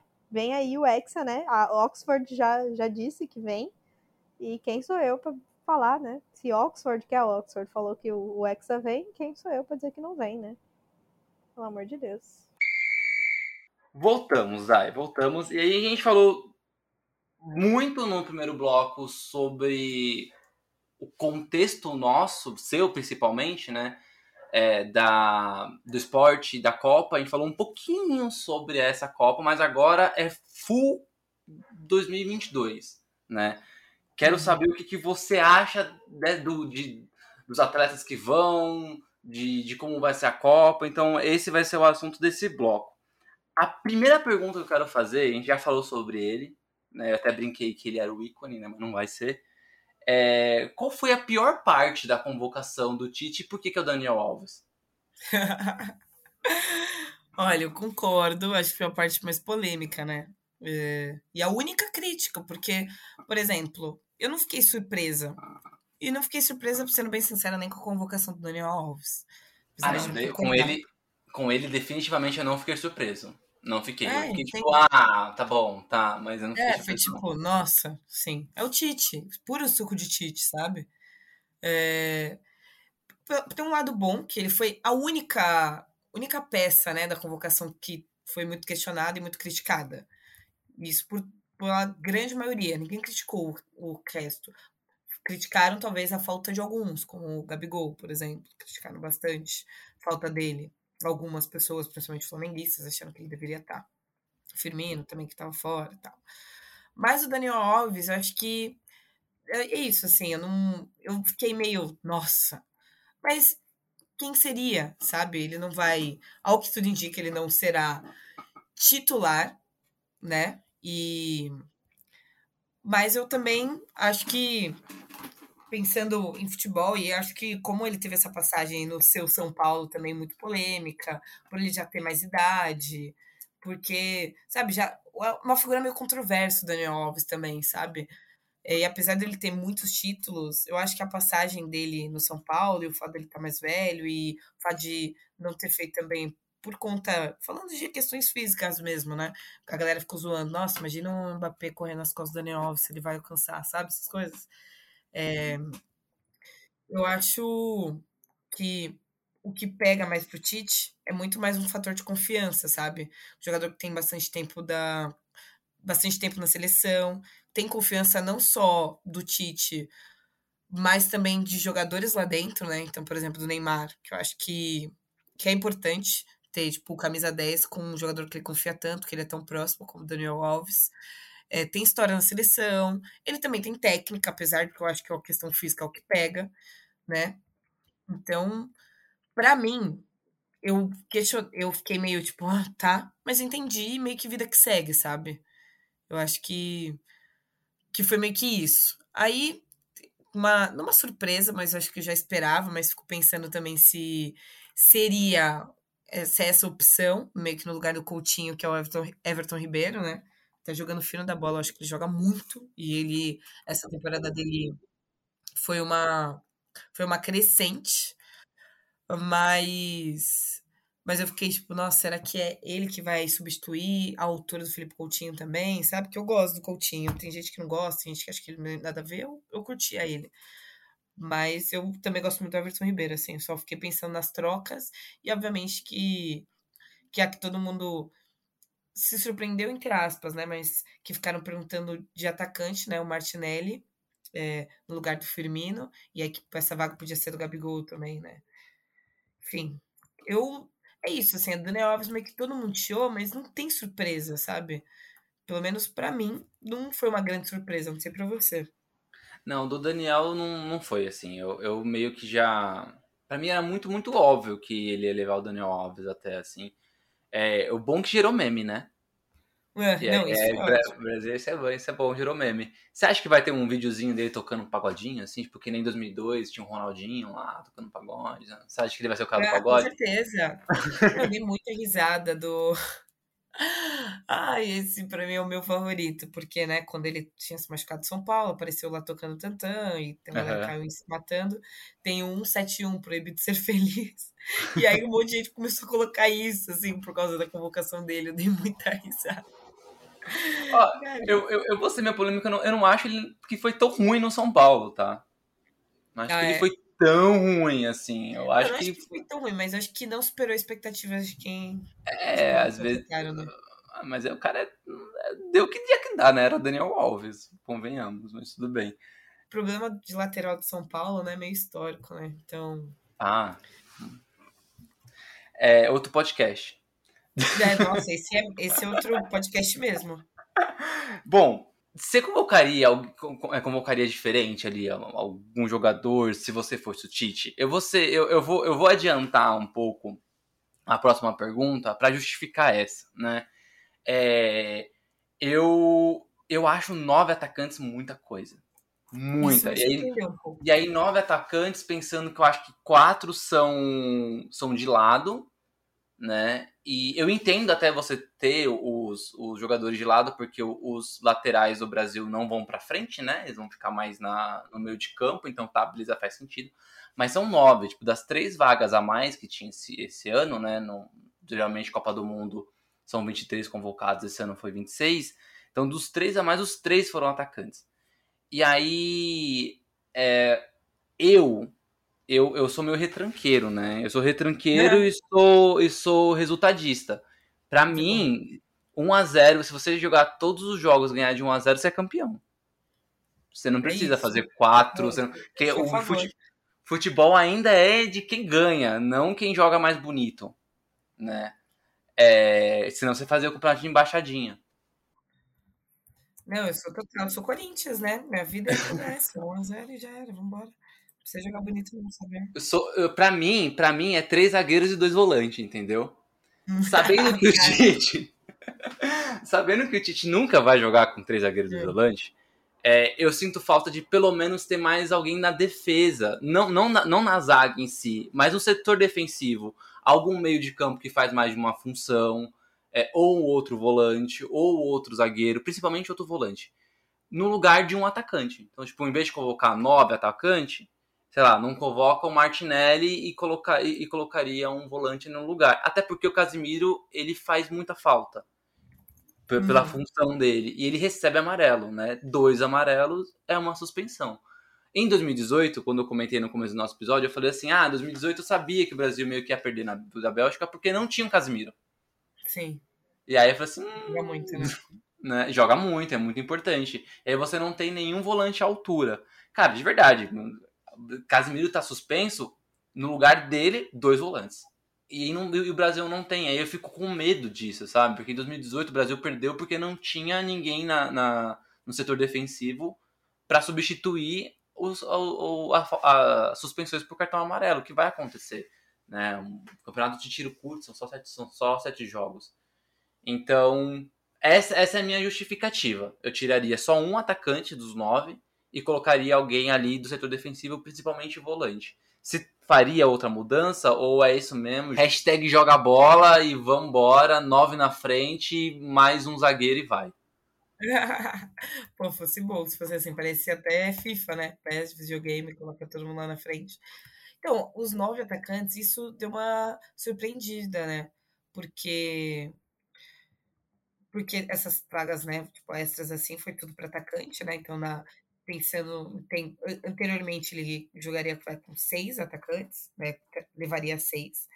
Só que eu vejo passando um pano pro Tite, eu acho que assim essa tática é boa, obviamente, mas também não consigo olhar como se, por exemplo, das pessoas que ficaram, jogadores que ficaram fora da lista, também não acho que eles fariam qual volante, por exemplo, levaria, sabe? Quem mais? Pensando em atuação e tudo mais, e do ciclo seleção brasileira que o Tite que o Tite montou, vamos dizer assim, de quem ele aprovou para ir para a Copa ou não. Também eram atacantes, né? Só meio com uma função diferente. Então, sei lá, eu vejo o Martinelli e o Jesus, né? Eles podem atuar abertos, mas muito como centroavantes. Aí, tipo, Anthony, Neymar e Rafinha também. Pode, pode Neymar, que consegue jogar muito bem centralizado, né? E pode fazer pouquinho uma linha um pouquinho mais acima de meio campo, não um volante, mas também consegue ser um meia bom. É, tipo ponta de lança, né? Aquele 10 que vai. É. Uhum, exatamente, assim. Então, eu acho que o que ele pensou, assim, quando eu, que eu vi, eu vi os jogadores, é meio vários esquemas táticos usando esses nove no ataque. E não necessariamente aquele. Ah, eu vou ter que deixar é, sei lá, o Richardson lá na, lá na frente mesmo, aí colocar um Neymar um mais centralizado, ele jogado para a esquerda, sabe essa coisa? Então, acho que ele pensou mais em alguns modelos táticos que os jogadores conseguem fazer também e desenhar um novo tipo de jogo. É a única justificativa para levar nove atacantes, sabe? Uhum. Porque, de fato, é muita coisa, né? Fiquei pensando em em linha defensiva, que eu acho que é o mais importante. E ele tem histórico também, né, de lateral, se machucar e enfim. É, então. Eu acho que, que eu, eu também pensaria um pouco mais na linha defensiva se fosse levar esses, esses caras, assim, porque eles têm mais histórico de lesão. Acho que dependendo de como o jogo tá, acho que difícil um 7x1 de novo, né? Mas acho que, sabe, dependendo de tiver muita pressão, sabe? Eu acho que o ataque a gente tá muito bem servido, mesmo se trouxesse menos, sabe? Então, ou como ou com as peças que a gente sempre conta. É, eu, eu, gosto, eu gosto do Douglas Luiz, que é do Aston Villa. Uhum. Volante, sim, físico. Sim, eu levaria ele, assim, se fosse escolher um no lugar do Martinelli, por exemplo. É um bom palpite também. Mas eu não Mas sou Tite. Essas coisas. É, então, é meio que puro suco de Tite, sabe? Eu não consigo.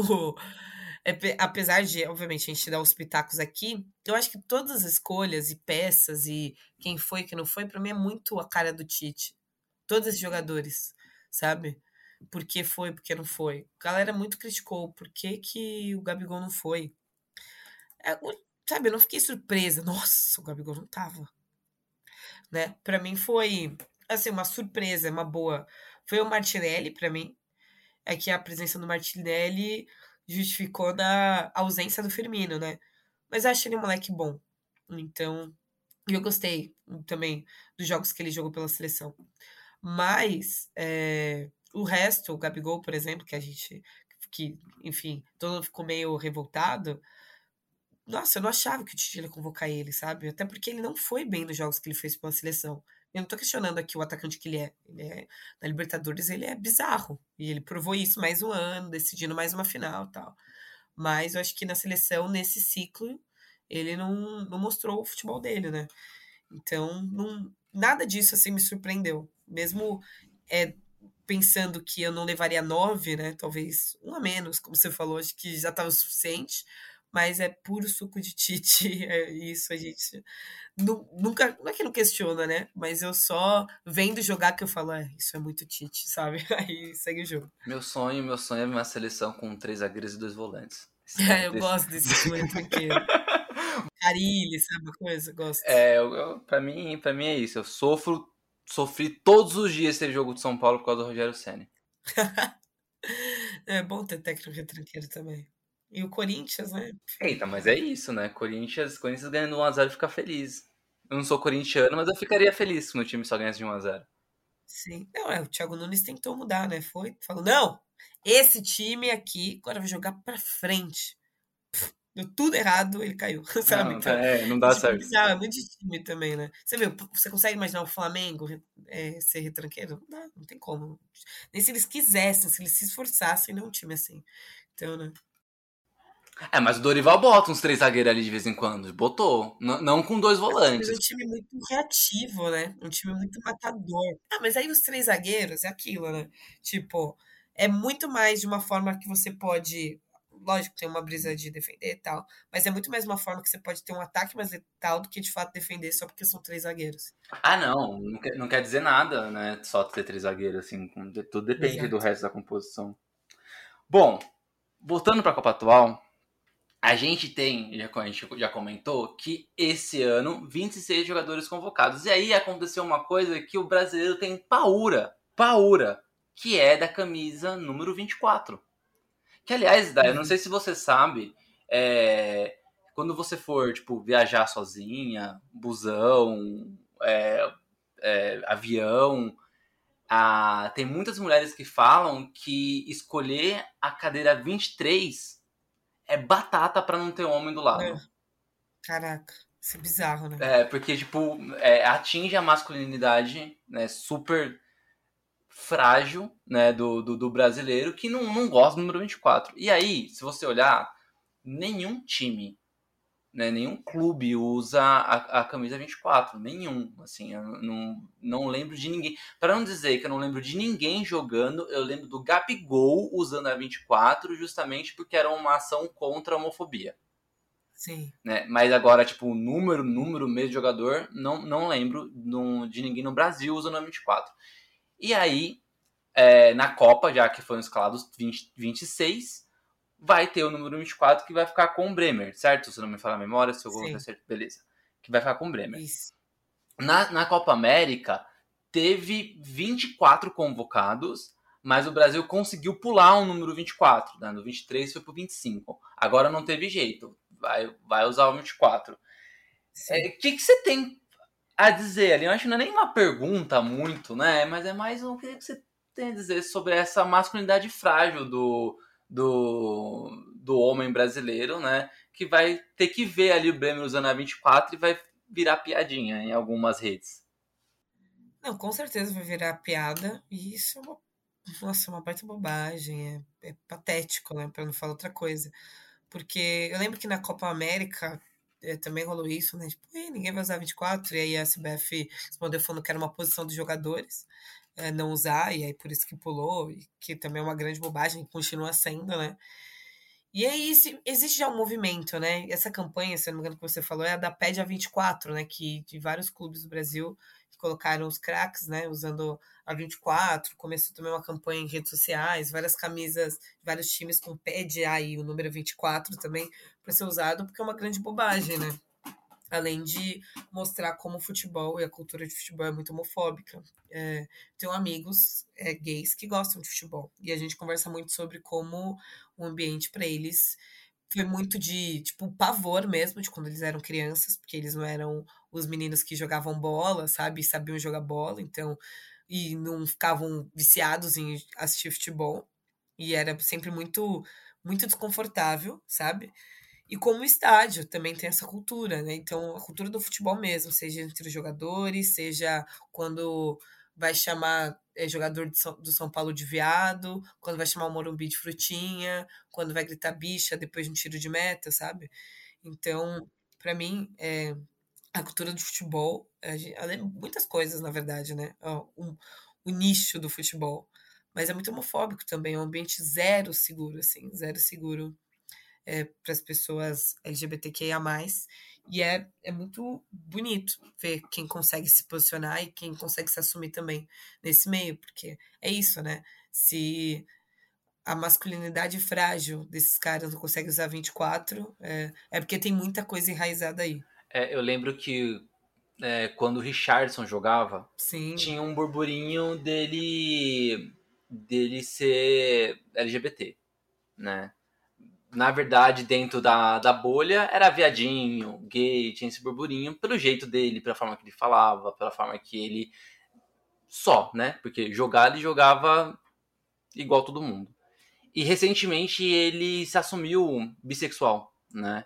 Uhum. E eu não tava, não estou mais presente nas mesmas bolhas que eu tava na época que, que ele jogava, né? É, já, eu já tenho uma convivência com outras pessoas.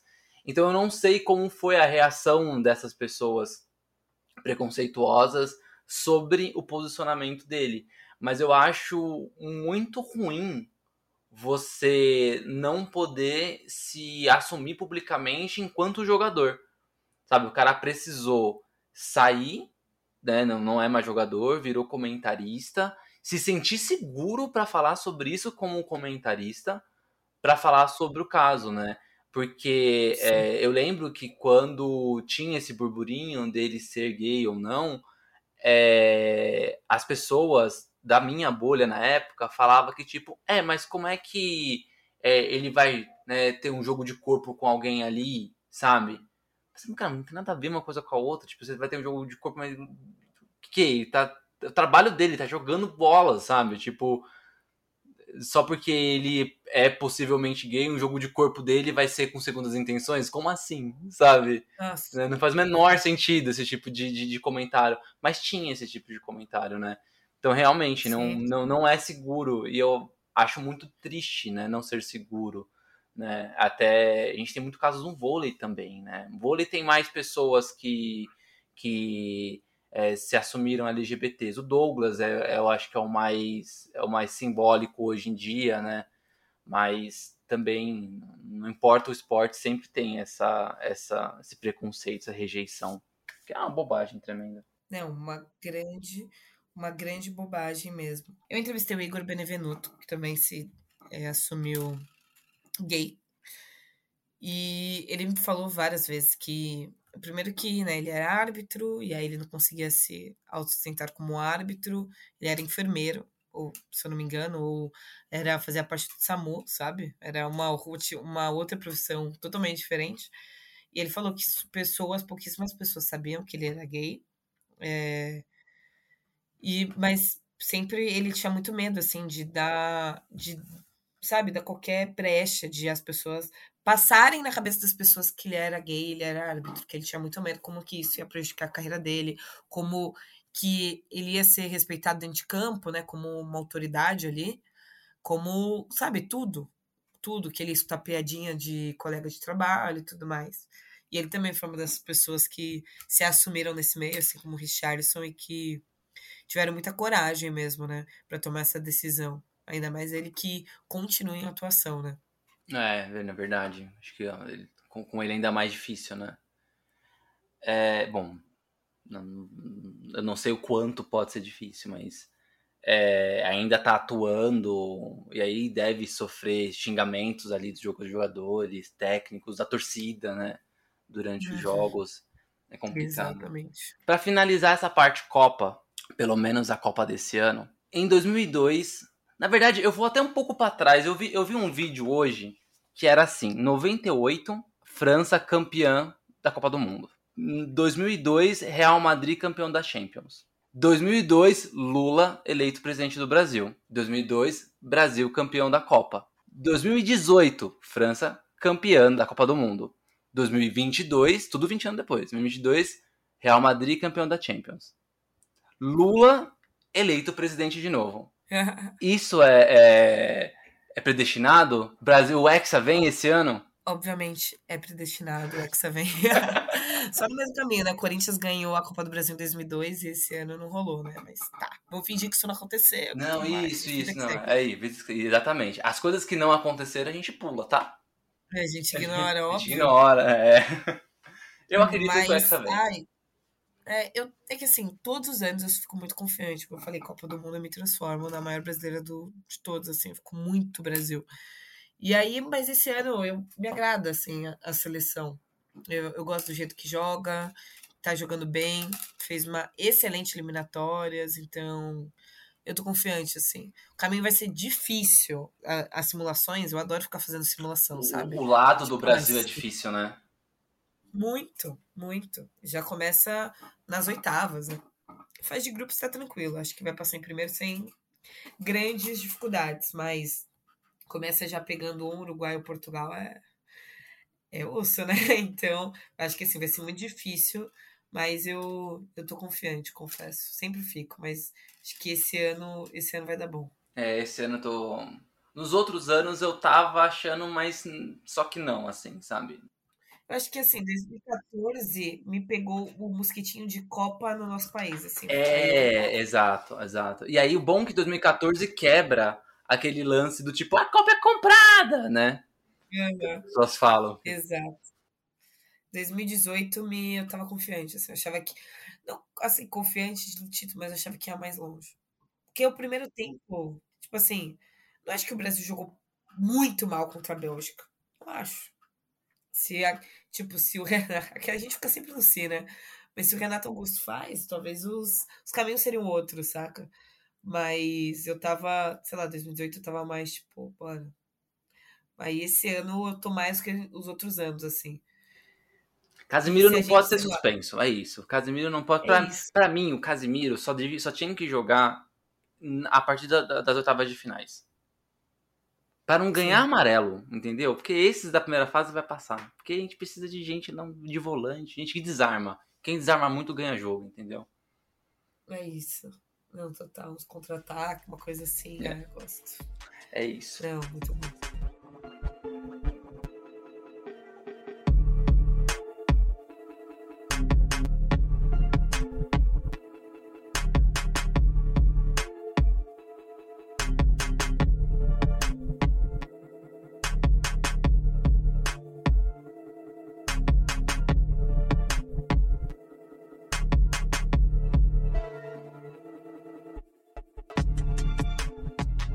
Agora, Dai, só para finalizar, é, vamos falar um pouquinho de futebol feminino?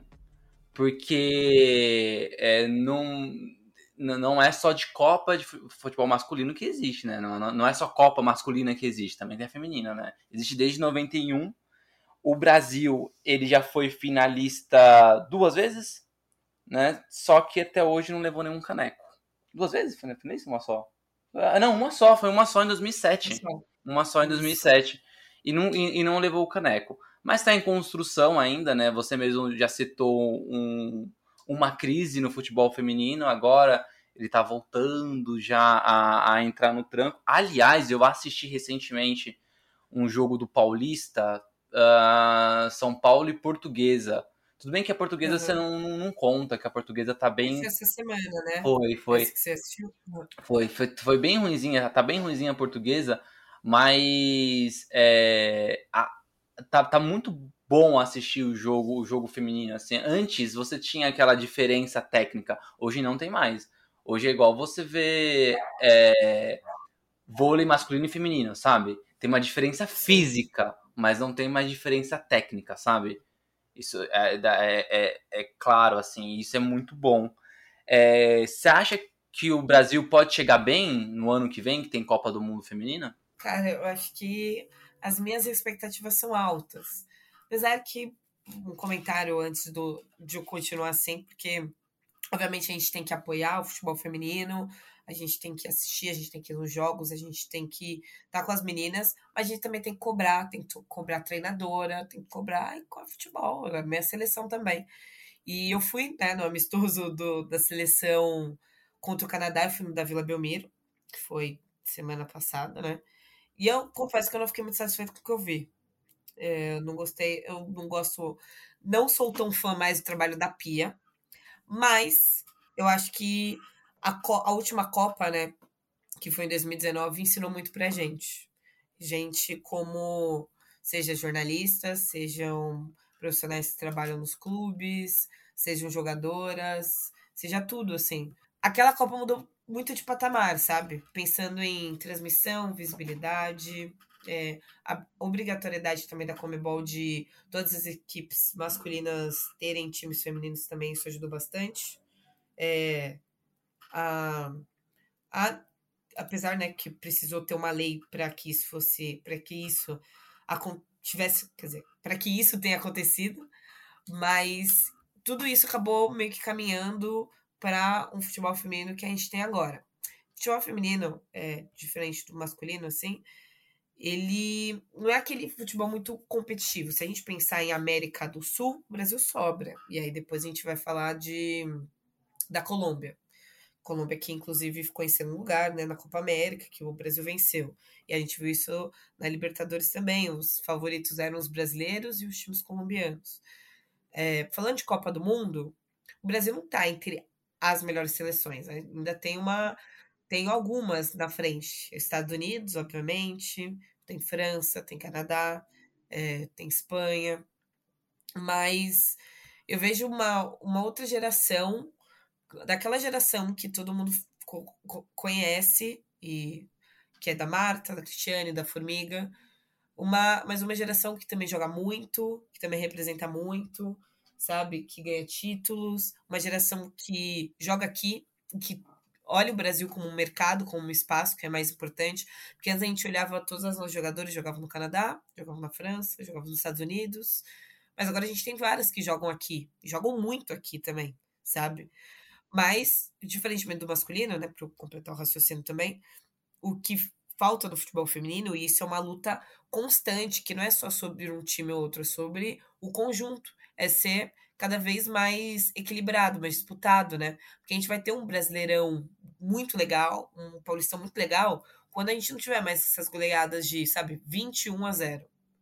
Vai ser quando a gente tiver um jogo pegado, que a gente tiver, sabe, é, placares equilibrados. Que aí a gente tá vendo que o futebol feminino como um todo tá, tá crescendo. Todo mundo ganha quando a gente vê o time da portuguesa tá bem, sabe? E tá ali dando trabalho. Ai, meu Deus.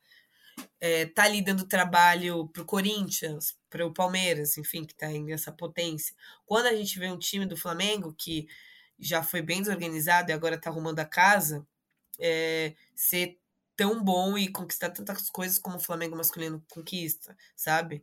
Como o At- o Atlético Mineiro, por exemplo, que também tá, tá numa crescente. Então, acho que por isso eu tenho muitas expectativas para a Copa, porque eu acho que Copa é um momento que todas as empresas, marcas, envolvem muita grana e todas elas acabam olhando para o futebol feminino. Foi assim também em 2019. Isso eu tenho certeza que vai acontecer. Mas também com outro olhar, sabe? É, porque aconteceu muita coisa nesses quase quatro anos aí. Ah, quando você fala de dessas goleadas, é meio que a disparidade competitiva mesmo dos times, né? Tipo, por exemplo, é, hoje, hoje a gente tá no futebol masculino, a gente vê Palmeiras e Flamengo é, sobrando. Só que mesmo assim existe uma competitividade quando eles jogam com times de uma prateleira abaixo ou quando eles jogam, sei lá, contra o Cuiabá, entendeu? Ninguém ganha Exato. do Cuiabá de 20 a 0, né? E, e, e, aí no, no feminino a gente tem essa diferença. A gente tem os times mais bem organizados e até uma coisa que na transmissão mesmo do, desse jogo de São Paulo e Portuguesa foi falado, que por exemplo, as jogadoras do São Paulo, elas elas são atletas do São Paulo, elas ganham para isso, a profissão uhum. delas é ser atleta, né? Exato. Na portuguesa não é, não, não é isso, não é essa a realidade. Além de atleta, você tem pessoas que é, tem mulheres que trabalham no, como é, cozinheiras, enfermeiras, uhum. você tem outras profissões e aí elas ainda têm que dividir o tempo da, da profissão dela com ser atleta. E óbvio que isso não vai fazer com que ela tenha um bom rendimento em campo. Claro, é isso, de profissionalização, carteira assinada e leis como uma profissão mesmo, né? Para que o foco seja ali investimento, em clube, centro de treinamento, né? Em uniforme, né? Quanto tempo demorou para as atletas terem o próprio uniforme e adaptado ao corpo delas? Quanto tempo demorou para atletas terem chuteiras novas e não o que sobrava do masculino, né? E tudo acabou sobrando. Quanto tempo demorou para times terem patrocinadores exclusivos do feminino, sabe? Então, é, obviamente que evoluiu. Obviamente é muito bonito ver. Mas ainda falta muito. E, e, é um. Tem que ser uma luta de todos. Minha que trabalha com futebol, das jogadoras, de confederações, federações, de atletas, o masculino, de torcedores. É todo um conjunto né? Até porque o futebol feminino foi proibido, as mulheres, né, não podiam jogar. Então a gente já vai ter esse atraso aí. Então não tem como como comparar, né, uma um, um esporte que foi proibido para as mulheres e começaram depois a se desenvolver. Isso, obviamente, que a gente não vai querer que o futebol feminino seja equiparado ao masculino nesse, nesse quesito. Mas já evoluiu muito e para mim é só o, só o começo, assim, de, de tudo. Mas é muito bom ver que muitas sofreram lá atrás e meio que entregaram uma luta um pouco mais fácil, um pouco mais aceita, né? Para jogadoras que ainda sofrem muita discriminação e tudo mais. Só que hoje a gente consegue acessar, a gente consegue ver notícias, a gente consegue assistir, mas tem uma época, né, uma parte da história do futebol feminino que ele é quase apagado, porque não tem registro, a gente consegue ver sabe? Então acho que é, um, é legal ver esse momento que a gente está vivendo, porque eu tenho certeza que daqui uns anos, muitos anos mesmo assim, sabe? Tipo, livros de história vai ser, vai ser muito bom. Vou aproveitar esse gancho mais ou menos, porque antes do gancho, é, tem, é bobagem, mas é uma coisa que me incomoda, que a seleção já, já mudou. As estrelas no, em cima dos brasões do, uhum. dos clubes. É, a seleção feminina não usa, mais as, as, as estrelas do pentacampeonato, porque é isso mesmo, cara. Não, não tem que usar. Elas não, ainda não têm conquistas de Copa do Mundo e, e, eu acho que tem que ser diferente mesmo. Porque, pensando, pensando pela lógica, vamos supor que em 2023 a seleção feminina ganhe, uma, ganhe a Copa. E vamos supor que elas utilizem até hoje as cinco estrelas do masculino. Será que o masculino usaria uma estrela do feminino? Jamais. Então, uma, o lógico é o masculino claro, ganha a estrela. E aí eu vejo que os clubes ainda adotam as estrelas do masculino. Tipo, é, sou São Paulino, eu acho absurdo as meninas jogarem com aquelas três estrelas do Mundial. Eu acho um absurdo. As duas Sim. ali do João do Pulo, tudo bem, sabe? Porque aí é uma coisa do clube, não é do time de futebol, né? É algo histórico do uhum. clube. Então tá bom, beleza. Agora, as três do Mundial me incomoda muito. Porque não, não, não, aí a grande questão não é que é, não, não, não faz parte da, da, da conquistas delas, é que quando elas vestem aquilo, para mim é quase com apagamento das conquistas delas, mesmo que ainda sejam poucas. Exato. Mas é isso mesmo. Outra coisa que me incomoda também é, tipo, a gente tá em jogo do feminino, e isso aconteceu na Vila Belmiro também, começar a cantar música do masculino, sabe? Tipo, falar do Neymar, falar do Pelé. Pô, elas têm as histórias delas também, né? É isso que me, isso me incomoda muito. É, é, esse também tem que. Precisam. As, as organizadas que criam. Também que era o jogo do Brasil, né? Quando você viu, aí não tem organizada. As organizadas que criam Sim. essas músicas dos clubes precisam é, colocarem os nomes das meninas. Tá, o gancho. Né? Você tinha comentado antes que muitas é, lutaram muito, né? Correram para que hoje outras pudessem, não vou dizer andar, mas pudessem trotar. Correr um pouquinho mais devagar, porque ainda tem que correr, né? É, como é que você vê hoje a categoria de base dos clubes? É, principalmente da, da, de, um, de alguns que a gente consegue ver ali uma, uma melhor organização. Palmeiras, São Paulo, Corinthians, Atlético, Flamengo, a própria Ferroviária, que é um time é, do interior, mas tem um feminino forte. É, como você enxerga essas categorias de base? Né? Hoje a gente vê a masculina, sempre tem algum torneio e alguém comenta sub-15, é o garoto do sub-15, sub-17. Você vê um trabalho já sendo feito legal assim com as meninas? Acho que melhorou muito, né? Aquilo que eu falei, quando eu era criança, eu não, não tinha times, né? Obviamente a gente ainda evidenciou o Centro Olímpico, eu fui lá recentemente gravar também. E é um trabalho muito legal muito educacional, sabe? Porque falar de categoria de base no Brasil, isso seja do masculino ou do feminino, é muito delicado, né? Porque você está lidando com sonho, você está lidando com uma expectativa de às vezes dar uma condição melhor, é uma frustração, porque a gente sabe que são muitos e poucos viram é, uma estrela, vamos dizer assim, né? E, mas eu acho que isso tem mudado. Isso tem mudado muito. Eu sei que o Corinthians está fazendo uma categoria de base muito organizada e eu sei que muitas jogadoras do Centro Olímpico, por exemplo, foram para lá. Centro Olímpico que mais me chamou a atenção foi algo muito mais educativo, sabe? Obviamente que elas jogam e treinam e fazem tudo isso, mas que é importante você estudar, que é importante você ter princípios e valores, sabe?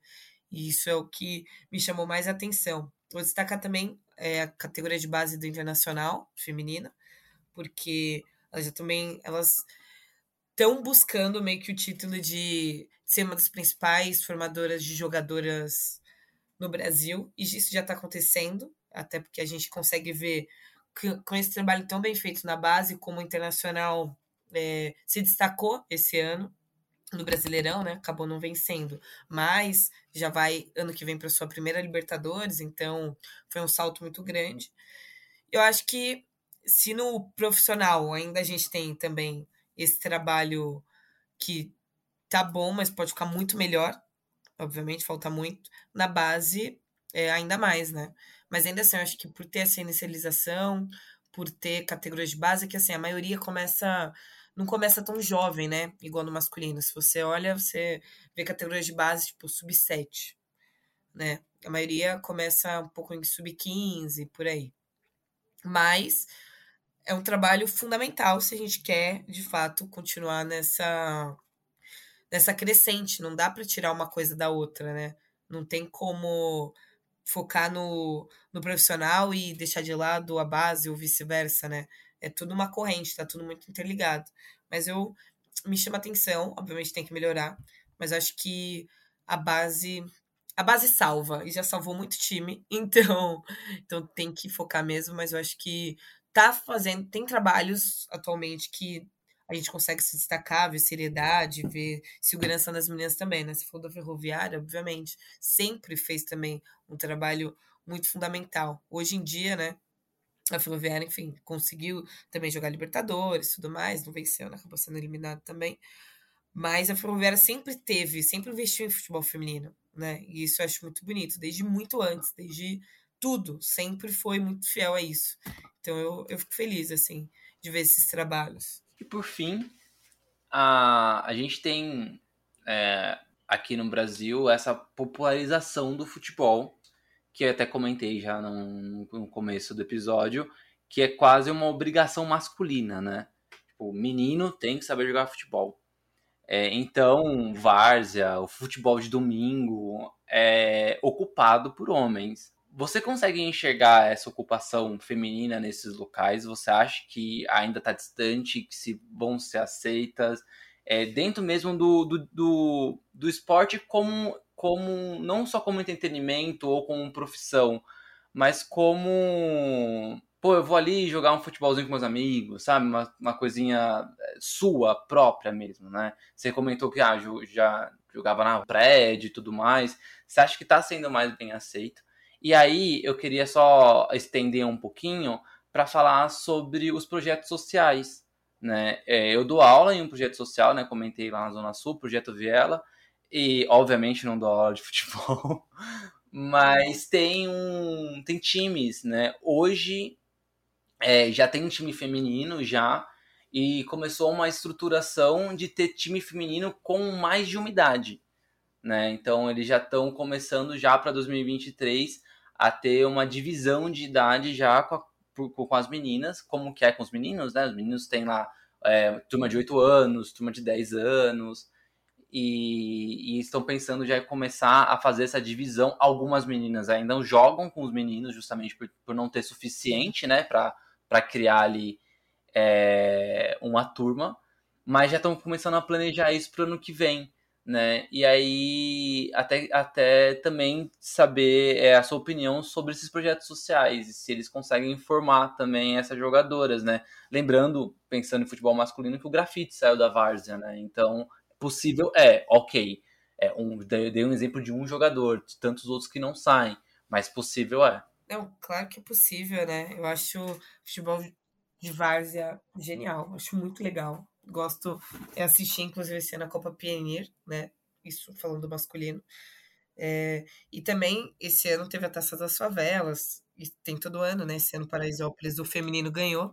Eu não consegui ir. E a, a, além do, de Paraisópolis ter, ter tá, tá torcendo para elas, né? É, hum. a, o masculino que ganhou foi o Jardim Ibirapuera, que é uhum. o bairro onde tem o projeto Viela, onde eu dou ah, aula. então, vários jogadores são não conhecidos diretamente, porque eu não dou aula para eles, mas são conhecidos de vistas, de vista minha. Então, quando eu vou lá na favela, quando eu vou para lá, eu, eu, eu, encontro com eles e com os familiares. Eles, tipo, eu dou aula para um dos primos de um dos meninos que, que, que, foi, que foi campeão, sabe? Demais. Então, tipo, e eu, eu não consegui ir pro jogo, e aí nossa, ia ser muito bom, mas que pena. Mas tá bom, beleza, tá ótimo. Não, Passou. é isso. A Dança das Favelas eu acho muito da hora. E você vê, né? Recentemente, Patrick de Paula, que agora é, foi saiu de lá e todo mundo começou a vê-lo lá e agora é jogador, sabe? E conhecido e ganhou e decidiu o título. Isso é uma lembrança não tão boa, mas decidiu o título pro Palmeiras também. mas é, eu acho que, falando feminino, ainda não é muito, né? Assim, a gente tem que lembrar que futebol, obviamente, é um futebol de massa. Então, é um esporte de massa, o esporte mais popular aqui do nosso Brasil. Então, obviamente que tem meninas, tem meninas na periferia que jogam, querem jogar com os meninos, sabe? Mas eu vejo que em Várzea não é tão forte assim ainda. E é muito por essa cultura, né? Tipo, ah, eu eu casado, ai, vou jogar futebol de domingo aqui com os meus brothers, fazer um churrasco. Ah, eu vou eu tenho meu futebol, eu vou, vou jogar meu futebol, sabe? Eu, ah, não, vou colocar ele na escolinha porque ele tem que jogar futebol. Vou forçar ele a jogar futebol, vou levar ele no estádio, vou ter ele ter um time, sabe? Isso é muito uma cultura masculina ainda. E eu acho que é muito por isso, né? Que a gente tem poucos, vamos dizer assim, poucas meninas que jogam. Sabe essa coisa, tipo, ai, ah, vou lá numa pelada? Sabe? Apesar uhum. de eu ter algumas, e faz tempo que eu não vou, inclusive, mas mais por tempo, mas de ter isso mais enraizado, assim, sabe? Falando de futebol feminino, mas óbvio que tem espaço, e falando de das periferias todas, primeiro que o futebol de vários é muito forte e dá para revelar jogadores, como você mencionou até no caso do grafite, mas essa cultura pro feminino ainda acho que precisa mais, precisa ser mais olhada também como uma formadora, como, como um outro tipo de futebol que para mim é mega, mega, mega importante. Da é isso. Muito obrigado adorei, né, pela adorei. conversa. Foi, nossa, muito boa. dá vontade de fazer uma mesa redonda, assim, e falar de futebol. É muito bom, né? Ai, eu É. fico, fico horas assim, se deixar, gosto muito. Falar que Obrigado. sabe aquela coisa de ai, trabalho com isso, aí não gosto de falar quando eu tô. Quando eu não tô trabalhando. Pra mim é totalmente contrário. Eu falo, acho que eu falo até demais. Eu gosto sempre de estar vendo, assistindo, torcendo. Não tem como. Isso meio que pauta a minha vida, assim, nos últimos tempos. Então, E, e tem um lance também do, do, do jornalismo esportivo moderno que hoje é muito comum jornalistas falarem, né, expressarem qual é o time que torce, né? Eu não via isso ah, antes, assim. Eu acho isso muito legal, porque, cara, tudo bem você torcer para um time, você vai, você continua sendo jornalista, você vai continuar fazendo análise, né? E às vezes, quando permitir, você vai ser clubista também, não tem um problema, sabe? Eu acho que faz parte da, da- do, do gostar de futebol. E eu acho legal isso, né? Da, do, do- não dá des- desassociar tanto assim do torcedor, né? E hoje tá tendo uma. Não é que, não é que alguém virou a chave, mas eu acho que foi meio que gradual, né? Essa, esse Sim. novo jornalismo, assim. É, isso era muito tabu, né? E quando eu entrei, eu confesso que eu falava, vou esconder meu time. Quando eu comecei a trabalhar na Globo, eu paguei coisa de rede social. Mas aí eu fui me ressi- ressignificando, vamos dizer assim, sabe? Assim, eu não sou famosa, né? Então, eu falei, cara, isso. Não é que eu, eu sou corintiana e não é que eu vou olhar pro Palmeiras e vou falar que é um elenco é, é um lixo. Eu ia estar sendo completamente burra, na verdade. Eu seria mentirosa se eu estivesse falando isso, sabe? Então, eu- e é uma grande besteira pensar que porque eu trabalho com futebol, eu não tenho paixões. Inclusive, eu trabalho com futebol porque eu tenho a minha paixão pelo meu time, sabe? Então, eu, sei lá, pensei muito nisso. Eu falei, ah, cara, não tenho problema nenhum. E, e eu me amarro. Eu fui em vários jogos, eu, por exemplo, na Libertadores, eu fiz mais jogos do Palmeiras do que do Corinthians, por exemplo, trabalhando. E foi muito bom, foi muito legal. Eu fiz a final da Libertadores do Flamengo e do Atlético, depois do Flamengo ter vencido o Corinthians na Copa do Brasil, e eu fiquei bem chateada com isso. Mas não quer dizer que eu não ache o time do Flamengo magnífico e que, sabe, eu não, não, vou- não seria hipócrita nas minhas análises, nos meus comentários, porque, né, é meu trabalho. E eu acho que isso só me deixa mais apaixonada meio que por tudo, assim, porque eu tenho minha paixão, eu gosto muito do meu time, e muito bom torcer, muito bom ir no estádio, muito bom ver jogo, mas também muito bom quando eu posso viver outras coisas, como eu pu- pude ver a classificação de São Paulo, por exemplo, no Morumbi para a final depois, né, de tanto tempo. Foi muito bom. Foi, assim, top cinco jogos que eu fui esse ano. Sem brincadeira, assim. Foi muito legal mesmo. Então, é- é- além de eu ser muito Corinthians, eu sou muito futebol também. Eu sou muito trabalhar com futebol. Então, acho que para essa geração, isso acaba ficando meio que para trás. E, e, obviamente, tratando com muito respeito. E eu acho que tem torcedor que, meu, é, leva isso muito de boa, sabe? A maioria. Nossa. Sem ser clubista, Cássio ou Marcos? Ai, nossa, mas essa é muito difícil pra mim. Essa é muito difícil. Essa tá pegando a minha ferida, porque, ó. Obviamente, falando em história do futebol brasileiro, Marcos é maior. Falando. Aí, é que, meu, o Marcos pra vocês, pra vocês, ó, pro Palmeiras é, é, é lendário, porque pra mim, pro Corinthians, acho que dessa. dessa uma- o Cássio escreveu o nome na história, assim, ele é um dos maiores ídolos do Corinthians, com certeza, sabe? Meu, é muito tempo, 10 anos no gol, sendo titular é muita coisa, sabe? Então eu, sei lá, acho que pra história do futebol o Marcos é maior, e sobre ídolos de cada clube eu acho que é bem equiparado, assim, sabe? É, Eu não consigo, eu não consigo responder se fosse Marcos ou Rogério, por exemplo. É, então, tá Não. vendo? É Eu, verdade. eu não também ia conseguir muito. responder. É. Cássio ou Ronaldo? Cara, é... Ai, nossa, isso é difícil também. Mas eu vou de Cássio. Falando, eu tô analisando Corinthians, tá? Deixando claro, obviamente. Porque, obviamente, o Ronaldo foi um ídolo que chegou. Mas ele foi assim, ele chegou e ele fez muito bem pro Corinthians no sentido de retomada. Isso foi até uma coisa que eu falei no meu TCC. O Ronaldo, ele chega, e aí ele já chega no final da carreira tudo mais. E ele jogou, ele fez ótimos jogos, tá ligado? É o Ronaldo, né? Só que ele chega muito mais num reposicionamento do Corinthians, sabe? No Corinthians que tinha sido rebaixado recentemente. E aí ele chega, tipo, cara, o Ronaldo tá no Corinthians. Olha o Corinthians. E aí tudo mudou. Tudo mudou. Aí começou a ganhar título, e aí veio a Libertadores, que era tão sonhada, veio o Mundial, veio vários brasileiros, sabe? Isso mesmo como depois ele ter se aposentado, né? Porque ele, ele para mim, ele fez muito esse trabalho, não de marketing, sabe? Mas de que posicionar como era o Corinthians time, isso no futebol, é, autoestima de torcedor, sabe? Muita coisa, assim. Eu acho que ele foi gigante.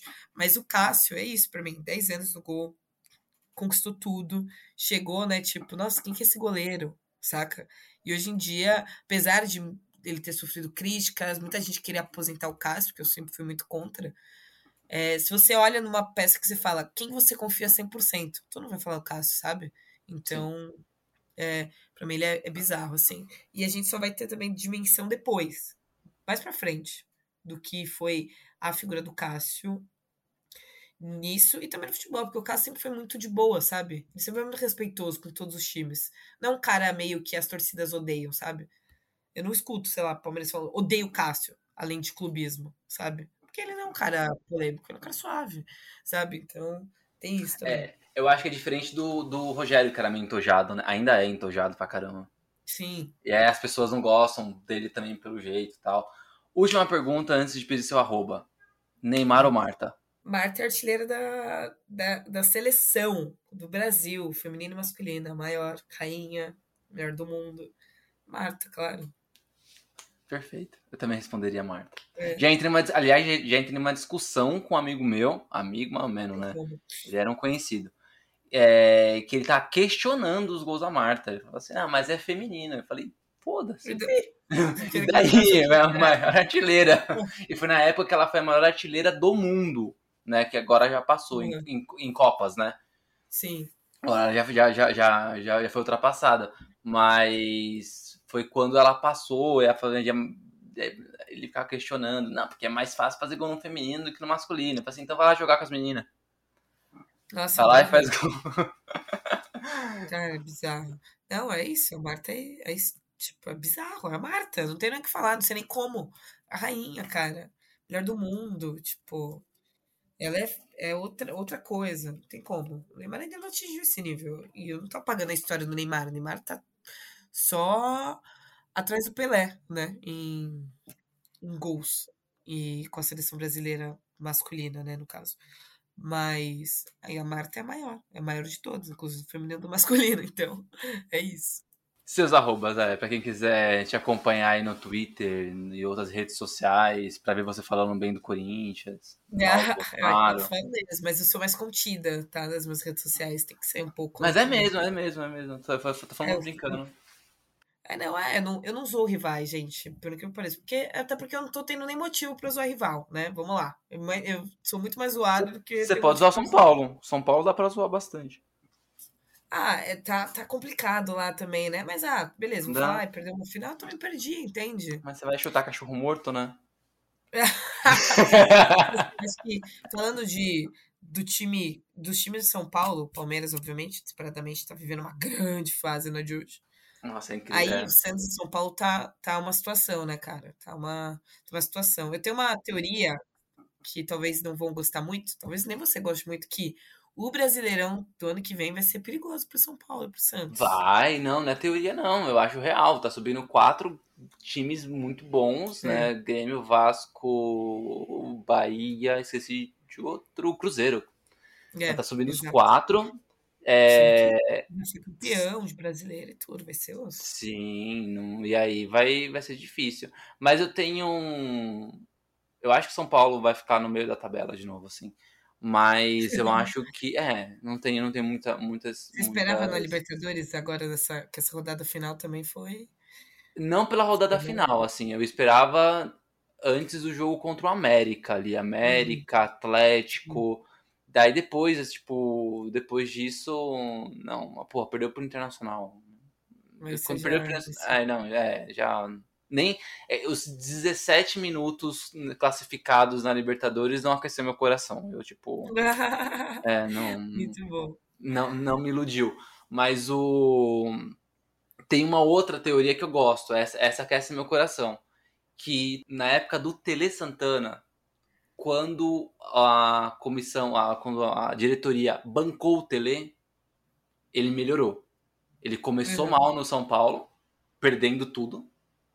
E aí a diretoria falou assim, não, não, vamos lá, vamos renovar. Aí veio, é, foi campeão, aí veio Uhum. Libertadores, veio Mundial, Libertadores, Mundial. E aí a diretoria continuou bancando, aí se ferrou, porque em 94 começou a cair. Mas, é, a, então, na minha memória recente, assim, alguém que ela tenha bancado de verdade foi o Tele. Então, quem sabe? É, não, eu, sabe? eu gosto do Rogério Ceni técnico. Eu acho que essa segunda passagem dele pro São Paulo é outro, é outro, é outro Rogério, sabe? Um Rogério com mais cancha mesmo, né? Que fez um bom trabalho no Fortaleza, que passou por Flamengo e tal. Então, então acho que é um outro Rogério. Eu, eu gosto de continuidade, sou muito a favor de continuidade de Ah, eu treinador também. Hum, sabe? Não, não acredito que é com se de- demitindo em dois meses que a coisa vai andar. Não vai, Não. sabe? Tanto é que eu fiquei, eu fiquei meio assim por causa do VP ter saído do Corinthians. Ai, Eu, eu gosto, eu, eu, eu gosto de futebol no geral, então eu não quero que o Corinthians e o Palmeiras se ferrem. Eu quero que o São Paulo se dê bem pra competir. né? Sim. E o. Putz, eu. Eu a- achava o VP muito teimoso. Eu, eu não entendia como ele montava alguns, a- a- alguns jogos, sabe? Ele ia com, com um time que eu não entendia. Mexia bem depois. Mas eu não entendia como ele entrava em alguns jogos. O... Mas era isso, né? Continuidade seria a melhor coisa pro Corinthians. E o, o, o lance do Rogério, eu acho ele muito teimoso. Muito, muito, Sim. muito. De verdade, assim. Isso ele é Ah, mesmo. Ah, isso vai. Tipo, os ganham de 3x1 do Palmeiras. Cara, de verdade mesmo. Se eu ganho de 3x1 no Palmeiras no jogo de ida, na volta, Nossa. no Allianz Parque, eu coloco 10 na defesa. É, eu tranco tudo também. Ai, porque Porque no máximo o que vai acontecer é levar um gol. E tá tudo bem, Exato. você ganha o jogo. Você ganha, você ganha na soma, você ganhou, entendeu? Mas Não, eu não, também sou ah, não. favor. Eu achei. Isso ele foi. Se empolgou com 3x1, também acho. Mas É, ele fez achou isso que- também na, na, na Sul-Americana. Uhum. Ah, não, vamos, vamos, vamos, vamos, vamos, propor. Não, cara, você não vai propor. Você vai colocar três zagueiros, É. um volante e ganhar o jogo de 1 a 0 sabe? Não, esse, mas esse, esse dia a bola não quis entrar também, sabe? Esse, esse dia deu tudo errado pro São Paulo. Mas acho que ano que vem, sei lá, com, se de fato vazar quem o, o clube acha que tem que vazar, é, ficar que tem que ficar e fazer essa reformulação meio interna aí, acho que, que as coisas começam a ficar no lugar. É porque acho que o título da Suda aqui não veio, doeu. Doeu bem, porque eu senti a atmosfera do Morumbi no jogo contra o Atlético Goianiense. Então, acho que deve ter doído muito. Né, Deu, deu, deu uma brochada, assim, geral, na torcida. É, então, bizarro. Dai, vambora. É isso, tá vendo? A gente fica arrastando quando vê. Não, porque, sabe? Tipo. Ai, Os seus arrobas. A gente acabou conversando e nem falou os seus arrobas. Bom, arroba, bem difícil, arroba Dai Natali, tudo junto, minúsculo, em todas as redes sociais, no Twitter, Instagram, TikTok, LinkedIn, se quiser me adicionar no LinkedIn também, em tudo. Dai é com tudo Y, né? Arroba Dai Natali. Isso, Dai com Y, Natali, que eu costumo falar que é Natal com E no final, e, e é isso. É, mas continua na Comembol, né? Então, Continua, provavelmente isso. quem, quem é, já segue a Comembol TV no, no YouTube, provavelmente vai ter algumas matérias suas lá e, É e a- algumas já Libertadores e Sul-Americana que vai acontecer em 2023. É isso, então continuamos produzindo ainda, né? É, os torneios acabaram, mas ainda tem, tem coisas para falar. Já tem classificados brasileiros de outros países também, que a gente está de olho. Então, além disso, arroba LibertadoresBR, arroba Sudamericana BR também, para ver o meu rostinho de do outro pessoal que trabalha comigo também. Beleza, então, Dai. Dai, muito obrigado pelo papo, obrigado pela participação. E é isso, então, vamos lá, é ex, é nóis e. E é isso, vamos que vamos. Aliás, você tá com o ranço da, da amarelinha ou já tá vestindo já? Cara, eu tava escrevendo, inclusive, um vídeo sobre isso, assim. Porque eu tô me esforçando. Eu tô me esforçando É porque eu acho que também no imaginário, pelo menos no meu, assim. Que se eu vejo uma pessoa de verde e amarelo, eu vou. Não vou pensar, pô, lá, empolgadão, Copa do Mundo. Isso aconteceu essa semana. Eu tava no mercado, vi um cara com a camisa do Brasil, eu não pensei, ah lá, a Brasil mesmo, na Copa, hein, tá empolgado. Eu pensei, vixe, sabe? É, é, é Então também. é- É. É difícil ainda, mas tô, tô tentando, vou usar verde e amarelo durante a Copa. E obrigada também por ter me convidado. Amei participar, amei o bate-papo. Espero que geral tenha gostado, que você tenha gostado também. E é isso. Quando precisarem, gritem que estarei aqui. É isso aí, então. A gente volta na semana que vem, terça-feira, com um episódio sobre Comic Con, as nossas expectativas sobre a CCXP com a Giovana Paixão de volta. Beleza? Então é isso, gente. Até terça-feira que vem. A gente se ouve. Beijo pra vocês.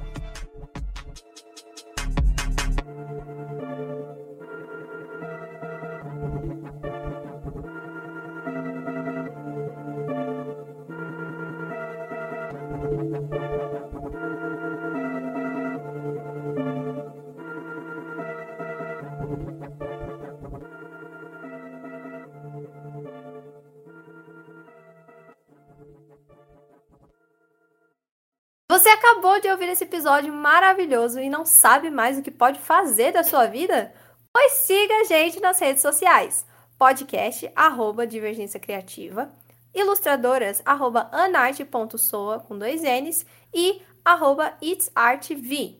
Apresentadores, arroba Tico, underline Pedrosa. E arroba paixão.gil. Entre também no nosso site, divergenciacriativa.com.br. Te vejo na próxima!